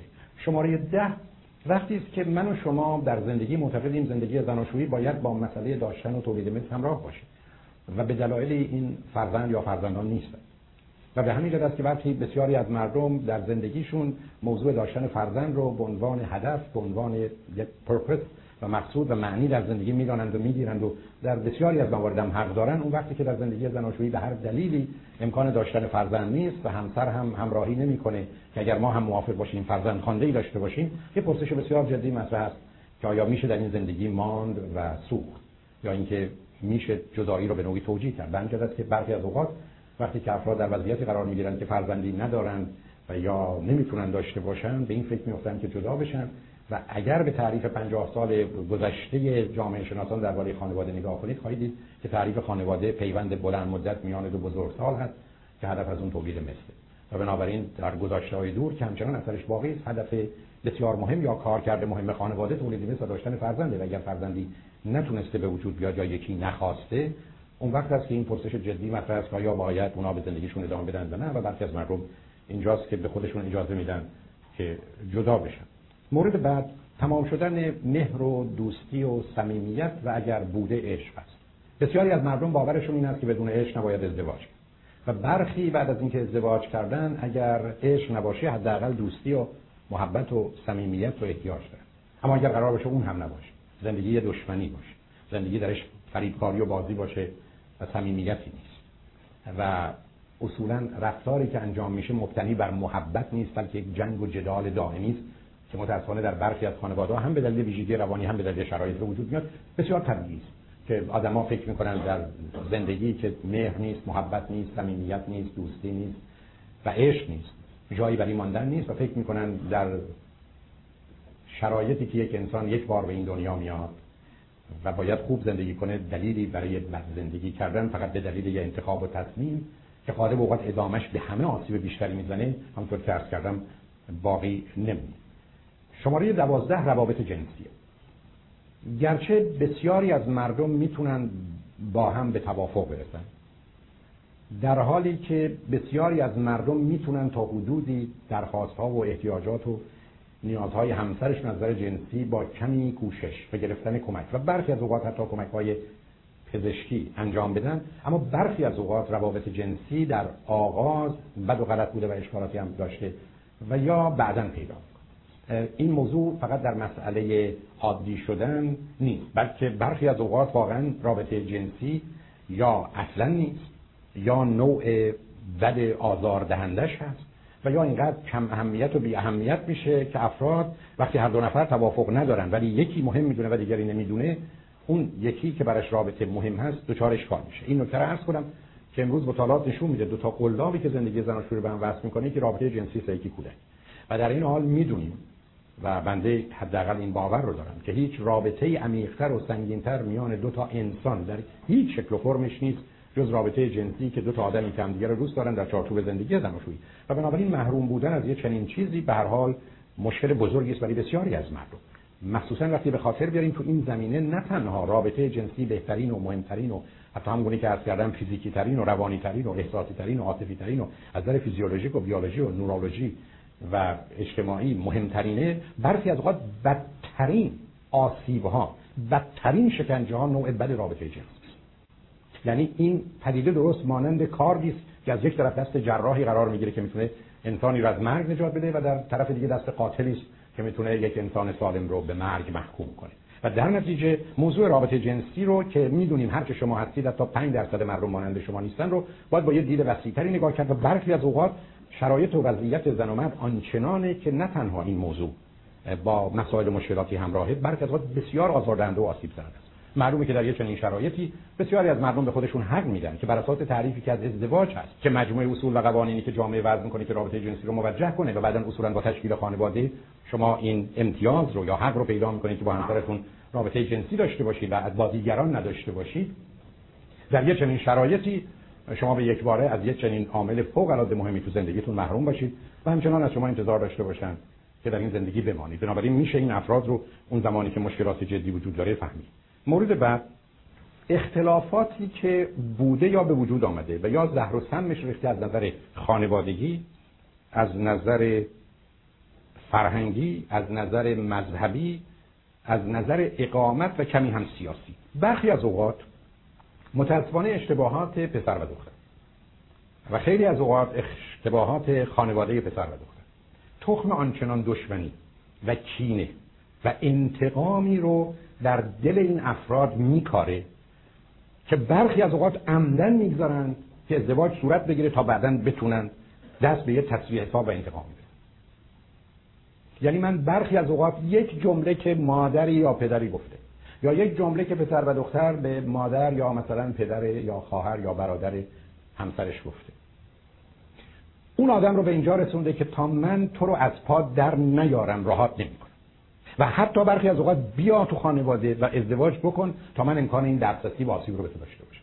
که در بدترین شرایط از تو انتقام بگیرم. اگه شما ندیدی من با صد هم رو بنابراین متاسفانه برخی از اوقات شما قربانی یه خشم و قهر و انتقامی از جانب آدمای گرفتار و بیمار تو خانواده ها میشید و به همین دلیل که من پیشنهادم به دوستانی که ازدواج می‌کنن این است که مبادا مبادا پدر و مادراتون و خانوادهتون رو در این موضوع ها و مسائل و تصمیم گیریات در مقابل هم قرار ابدا شما دوتا به عنوان سفیر و نماینده کامل اطلاعات از خانوادهتون می‌گیرید صحبت ها رو میارید و با همسر آیندهتون صحبت می‌کنید. اون می‌گیره با شما بحث کنه می‌بره میاره به طوری که آخر کار به یه توافقی می‌رسید که هیچ معلوم نمیشه. مادر داماد یا پدر عروس با این کار موافق یا مخالف. تخمی که و دشمنی کاشته نمیشه. قصد تصفیه حساب و انتقام گذاشته نمیشه. در حالی که وقتی شما میگید برید شما راجع به عقد و عروسی و محلش و خواننده و اینا به حساب خودتون که ما مشغول کارهای دیگه هستیم بعد می‌خوایم به شما احترام بزنیم برید. شما دو نفر هم دیگه رو دوست دارید. پدرتون با پدر او یا پدر شما مادر او یا برادر شما خواهر اون رو دوست ندارن. و بنابراین شما گرده رو میفرستید که با هم عشق بازی کنن که اصلا هم رو نمی‌شناسن. و اصلا معلوم نیست به شما اصلا چه کاری رو می‌کنه. به چه اختیاری رو در اختیار اونها می‌ذارید. یا چنین حقی رو برای اونها قائل میشه نتیجه این کار سبب میشه که گرفتار بشید. علاوه بر اون برخی از اوقات اینجاست که مسائل مذهبی شما می‌زنه بیرون. شما یک ابتدا به این موضوع توجه نکردید که مذهبتون متفاوته بعدا بعد از یه مدتی بسیاری از شما یه جوری مذهبی میشید یا از مذهب خودتون کناره می‌گیرید و بیدار میشید. از جانب دیگه وقتی مسئله بچه‌هاتون مطرح میشه تو مسئله مسئله مذهب سر کلاش پیدا میشه. بسیاری از اوقات وقتی مسئله بچه ها مطرح میشه به یک بار دخالت های پدر و مادر به دلیل هم گرفتاری شما هم احتیاجات و انتظاراتون و به یک بار قانون خانواده شما بعد از 5 سال یا 15 سال حالا برداشت ها و برخوردهای مذهبی داره مثلا وقتی میان پیروان ادیانی است که در گذشته یا همکنون با هم در حال جنگند و یا از نظر نظام باورها و اعتقادات با هم در تضاد و تناقضی قرار خب معلومه مسائل مذهبی خودشون نشون برخی از اوقات موضوع فرهنگی خودشون نشون مخصوصا یادتون باشه که ما به عنوان مهاجر اقلا از شش مرحله میگذریم. از مرحله اولی که شوک ممکنه بشیم یا مرحله دومی که خیلی خوشحال میشیم داریم امریکایی میشیم تا مرحله ششمی که اصرار داریم ما تنها چیزی که نیستیم امریکایی. در حالی که مدتی به این مسیر رفتیم و همین که به میگردیم. به هر مهم این است که شما در کدام مرحله ازدواج می‌کنید با یه آدمی که فرهنگش با شما متفاوته. حالا اگر با یک کسی ازدواج کنید که فرهنگ این کشور داره یعنی امریکایی حداقل از یه جهاتی مناسبه. ولی اگر تصمیم گرفتید با یه آدمی که خودش مهاجری است از یه فرهنگ دیگه است به اینجا اومده و شما هم یه مهاجری از یه جای دیگه گریختید یا با انتخاب خودتون آمدید. حالا بسیار جالب خواهد بود که بعدش بخواید چیکار کنید. غالب اوقات بعضی از اوقات همونطور که دوستان رو خط رادیو تلویزیون آمدن در حالی که رفته ازدواج کرده با یه آدمی که ابدا شباهتی به ما نداشته حالا یه مرتبه گل می‌کنه حساسیت این پدر که من دلم می‌خواد بچم ایرانی باشه و فارسی هم حرف بزنه. یعنی پسر من یا دختر من در خانه فارسی با من حرف بزنه در حالی که مادرش یا پدرش نمی‌تونه بفهمه مثلا این بچه چی داره میگه. یعنی من یه حقی رو از پدر و مادر بچه گرفتم فقط به خاطر اینکه من دلم می‌خواد ایرانی باشم. برای منی که خودم با انتخابم و ازدواجم یه مقدار روی ایرانی بودن به گونه ای خط کشیدم حالا یه دفعه مدعی میشم که پسر من در امریکایی که هرگز ایران رو ندیده و این مثلا نخواد ببینه یا نخواهد دید حالا باید فارسی رو حرف بزنیم. حالا تازه بعد که فارسی رو حرف بزنیم. این فارسی حتی تو خانواده‌ای که پدر و مادر بسیار علاقه‌مندند و بچه‌ها هم اشتیاق نشون میدن و رفت آمد فراوانی دارن در سن 20 سالگی بچه‌ها تعداد لغاتی که بچه‌ها می‌دونن یک دهم زبان انگلیسیشون هم نیست. و بنابراین هویت و شخصیت اونها با زبان انگلیسی شکل فرم می‌گیره نه فارسی. و در اون یه زبان محاوره است در یه چارچوب محدود خانوادگی ولی حالا من یک مرتبه من که ابتدا اهمیت ندادم که همسر آینده من اصلا مال یک کشور دیگه است و واسه مهاجر یا حتی امریکایی در اینجا. حالا به یک مرتبه ارق ملی من به گونه خودش نشون میده و عرق من رو و همه رو در میاره. و اون وقت که گرفتاری به وجود میاد. یا مسائل دیگری در خصوص موضوع اقامت. یعنی ما قرار بوده در امریکا زندگی کنیم حالا یکی اصرار می‌کنه بریم ایران یا برعکس. یا اصلا بریم یک کشور دیگه. و می‌دونید بعدا خواهیم دید که یه اصراری از این قبیل برای یه عده اصلا غیر قابل قبوله برای که برخی از مردم ابدا نمی‌خوان در یک کشور یا شهر دیگری زندگی کنن. و اگر از آغاز می‌دونستن ای بساطن به این ازدواج نمی‌دادن. یا حتی اگر در آغاز موافق بودن حالا می‌تونن نظرشون رو عوض کنن. چون برخی از اوقات یه عده‌ای مانند یه درخت در یه سرزمینی می‌تونن سرسبز بمونن. یه جای دیگه از پا در میان و نابود میشن. بنابراین میشه برخی از اوقات فهمید که اختلافاتی از این قبیل که سر پیدا میشه گرفتاری است. و بالاخره آخر کار سیاسی است که اگر فقط در حد بحث و گفتگو باشه شاید یکی بتونه نادیده بگیره. ولی اگر این فرد درگیر فعالیتی میشه که از نظر منابع مالی یا وقت و انرژی و یا خطراتی رو برای خودش می‌خره اون وقت است که همسر می‌تونه بگه تو می‌خوای قربانی این افکار و عقاید بشی نه من که بخوام خودم رو به کشتن بدم. و یا تو می‌خوای این کار رو بکنی ولی ماها تو این چارچوب مسیر نیستیم و تو به دلیل باورها رفتی اونجا. اینجاست که اون اختلافات در حقیقت سیاسی هم می‌تونه به این ماجرا دامن بزنه. مورد بعد مسئله جدا شدن زن شوهره. چون همطوری که می‌دونید بسیاری از آدم‌ها ازدواج می‌کنن برای که برن دنبال تنهایی خودشون برای که به تنهایی خوب کردن. و در نتیجه از همسرشون جدا میشه چون می‌دونید تنهایی یعنی بیکس بودن یعنی من بدم تو بدی رابطه بدی. اینجور آدما معمولا فکر می‌کنن اگر برن با کسی ازدواج کنن مشکل تنهایی رو حل می‌کنن. ازدواج هرگز مشکل آدم تنها رو و این نوع تنهایی رو حل نمی‌کنه. اما برای اینکه ازدواج کردن یه بهانه پیدا می‌کنن که من به دلیل کار زیاد یا هزینه های سنگین و تو هم به خاطر بچه ها هر دو مشغولیت متفاوت داریم. تقسیم کارم انجام میدن. من میرم روزی در 12 ساعت کار می‌کنم و شب میام خونه میخوابم و همین. تو هم گرفتار دو تا چهار تا بچه هستی فقط همین. در نتیجه ما جدا میشیم. این جدایی ها بعد از این مدتی آدم ها رو برای هم غریبه می‌کنه حتی بچه ها رو غریبه می‌کنه. این وضعیت مخصوصا وقتی تشدید میشه که همین هفته گذشته من رو خط رادیو هم داشتم که دوستان به دلیل اینکه نمی‌خوان به جنگ و جدایی بکشن مثلا یکی در ایران میمونه و دیگری راهی امریکا میشه. در اینکه به بهانه اینکه برای بچه ها بهتره که معمولا هم نیست و اگر یکی بمانه و یکی بیاد در این مدت طولانی حتما نیست ما بچه ها رو زیر بغل می‌ذاریم و اینجا میایم. برای که نمی‌خوایم جنگ و جدایی داشته باشیم اون هم در ایران میمونه.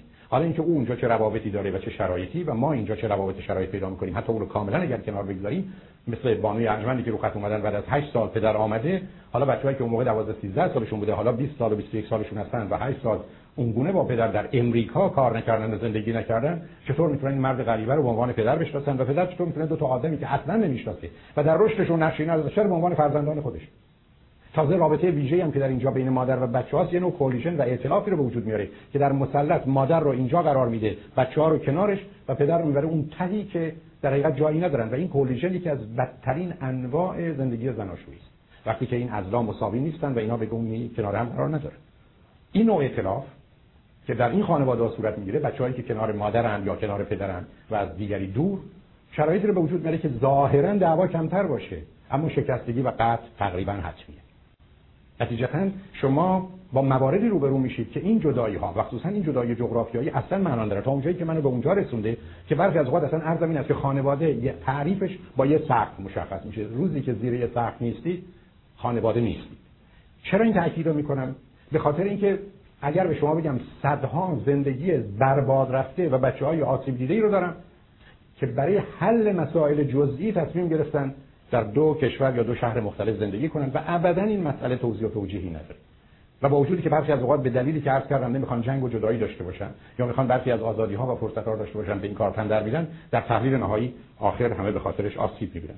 شماره 15 وقتی است که من و شما اصولا انسان ناسازگاری هستیم. امروز از نظر علمی می‌دونیم که برخی از مردم به مجردی که با کسی روبرو میشن جوابشون نه و مخالفت. حتی اگر بعدا نظرشون رو عوض کنن. یا بعدا وقتی یادشون میره خودشون همون موضوعی که گفتن نه اصلا به عنوان یه نظر جالب مطرح کن.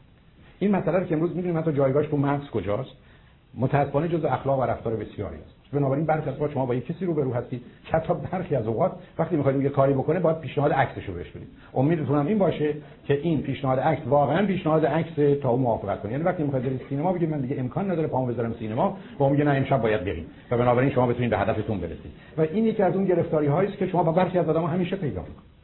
ابدا این آدما فکر می‌کنن که تمام مدت تو زندگی با نگفت و پای ایستاد و اصلا تنها دلیل درست و غلط و خوب و بد بودن این موضوعی که او گفته یا من گفت هر وقت شما میگید من باش مخالفم. defiant شخصیت کاملا مخالف که در کودکی به عنوان defiant personality disorder میشه این شخصیت مخالف تو بزرگسالی هم تو آدما دیده میشه. بنابراین شما برخی از با یه آدمی روبرو هستید که اصلا موضوعی به همکاری و سازگاری نسازش اصلا براش معنایی نداره. و همراه با اون برخی از اوقات این ماجرا با یه چیزی همراه میشه که همیشه عشق رو بی‌تفاوتی و رابطه رو به تنفر میکشونه به اون عصبانیت. اگریشن هیچ کس با آدم عصبانی بعد از مدتی نمی‌تونه زندگی کنه. ولی که عصبانیت یعنی در بدترین مواقع به ظالمانه ترین صورت خنجر رو در قلب کسی فرو کرد و بعدا انتظار دوستی داشت. درست مانند یکی از این حکمرانان که در گذشته بچه هاشو می‌زد که من اینقدر شما رو می‌زنم تا منو دوست داشته باشی و چون هرگز چنین اتفاقی نمیفته دلم می‌خواد این رو بدونید. موضوع و مشکل عصبانیتتون رو باید حل کنید. زندگی زناشویی با خشم انگر و عصبانیت اگریشن ابدا امکان تداوم نداره. به تدریج هر گونه باش برخورد کنید. یعنی هر چهار راهی که در مقابل خشم هست. چه عصبانیت چه فرو خوردن خشم چه ابرازش و چه اداره کردنش. مادام که شما اونها رو نشناسید باش برخورد درست نکنید و بیش از حد خشمگین باشید و بعد خشم رو به عصبانیت در بیارید حتما شما رو از پا در و متاسفانه برخی از ما که این بیماری به دلیل زمینه ارسیش ارسی به ما رسیده برخی به دلیل آموختهاش از کودکی است برخی از اوقات اصلا ما خودمون رو با آدم عصبانی که پدر و مادرمون همانند کردیم و ایدنتیفای کردیم ما رو به اونجا رسونده. بنابراین ناسازگاری و عصبانیت برخی از اوقات هیچ راهی برای ادامه زندگی نمی‌گذاره. وقتی که فرد از نظر روانی چنینه قدم های اساسی رو در این زمینه بر نمیداره و بنابراین امکان هر گونه ارتباطی رو غیر ممکن می‌کنه و بالاخره شماره 16 وقتی شما با موجودی رو برو میشید که بی است بی توجه است بی اهمیت حالت اپتی کاملا بی و بی تفاوتی به نسبت به شما پیدا کرد. یعنی می‌بینید درد شما رنج شما شادی شما لذت شما آرزوی شما خاطره شما احتیاج شما حق شما. برای او هیچ معنایی نداره و متاسفانه مردمانی پیدا می‌شوند که این چنین هستن وقتی چنین بودن یا چنین شدن یا همکنون هستن برخی از اوقات راهی رو برای هیچ گونه گفتگویی تو این زمینه باقی نمی‌گذاره در ساعت قبل که به 16 مورد اشاره کردم درباره موضوعات و مواردی که به نظرم رسید برخی از اوقات می‌تونه جدایی و طلاق رو توضیح بده یا توجیه بکنه. برخی از دوستان در فرصت تنفس حرفشون بود که چند تایی از اینا باید باشه یا چیزی از این قبیل. در حالی که می‌دونید در این گونه موارد موضوع بسیار روشنه. شما وقتی که درباره یه موضوعی صحبت می‌کنید و مثلا میگید 15 مورد داره بسیار طبیعیه که برخی از اونها بعضیش بسیار مهمه به طوری که فقط یکی از اونها makes or breaks میساز یا ویران می‌کنه نمونه برجستش خیانت. به همین که بسیاری از مردم رو میشه فهمید که اگر همه چیز دیگه درست بوده هر 15 تای دیگه درست بوده که معمولا نیست ولی فرض رو برای می‌گیریم با خیانت پایان زندگی. و برخی از اوقات می‌تونه 10 تایی از اینها درست نباشه اما با توجه به ویژگی‌های روانیتون و موضوعات و مطالب دیگه همچنان فعلا شما در زندگی بمانید. بنابراین اولا برمیگرده به اهمیت هر موضوع و اهمیت هر موضوع به ویژه برای شما و بعدا برمیگرده به اینکه اصولا من شما در زندگی زناشویی دنبال چند بسیاری از مردم هستن که اصلا همطور که می‌دانید زندگی رو هدف می‌دانن حالا هر چه هست درش میمانن. و بسیاری کوچکترین تفاوت و اختلاف رو اصلا نمیپذیرن. و یا بسیاری که درستش این هست اختلافات و مشکلات و مسائل کوشش می‌کنن حل کنن تا اونجایی که ممکنه جاده صاف و هموار در مقابل خودشون داشته باشن. بنابراین اینکه چند تای از اینا باید باشه تا معناش توضیح و توجیه برای جدایی طلاق باشه برمیگرده به هر کدام از شما و یا شما و همسرتون. و خیلی از اوقات حتی اختلاف نظر میان شما و همسرتونه که یکی رو در زندگی می‌خواد نگه داره با وجودی که او هم حتی بیش از شما به بد بودن اون قسمت باور داره و یکی دیگر رو با وجودی که ای بسا چنین باور سنگین و شدیدی هم نداره رو به اینکه می‌خواد جدا بشه تشویق و ترغیب می‌کنه. بنابراین شمایید که باید در این گونه موارد تصمیم بگیرید که چه می‌خواید بکنید. و اونطور که عرض کردم اون 16 موردی که به نظر من اومد با توجه به فرصت و وقت کمی که هست و بعدم به هر حال اهمیت موضوعی که حتما مطالب دیگه هم در ذهن شما و دیگران و هم اگر خود من بشینم و فکر کنم ممکنه مطالب دیگری به نظرم برسه ولی اینا یه کلیاتی بود که شاید تا حدودی چراغهایی رو روشن کنه که من شما بتونیم تصمیم بهتری بگیریم.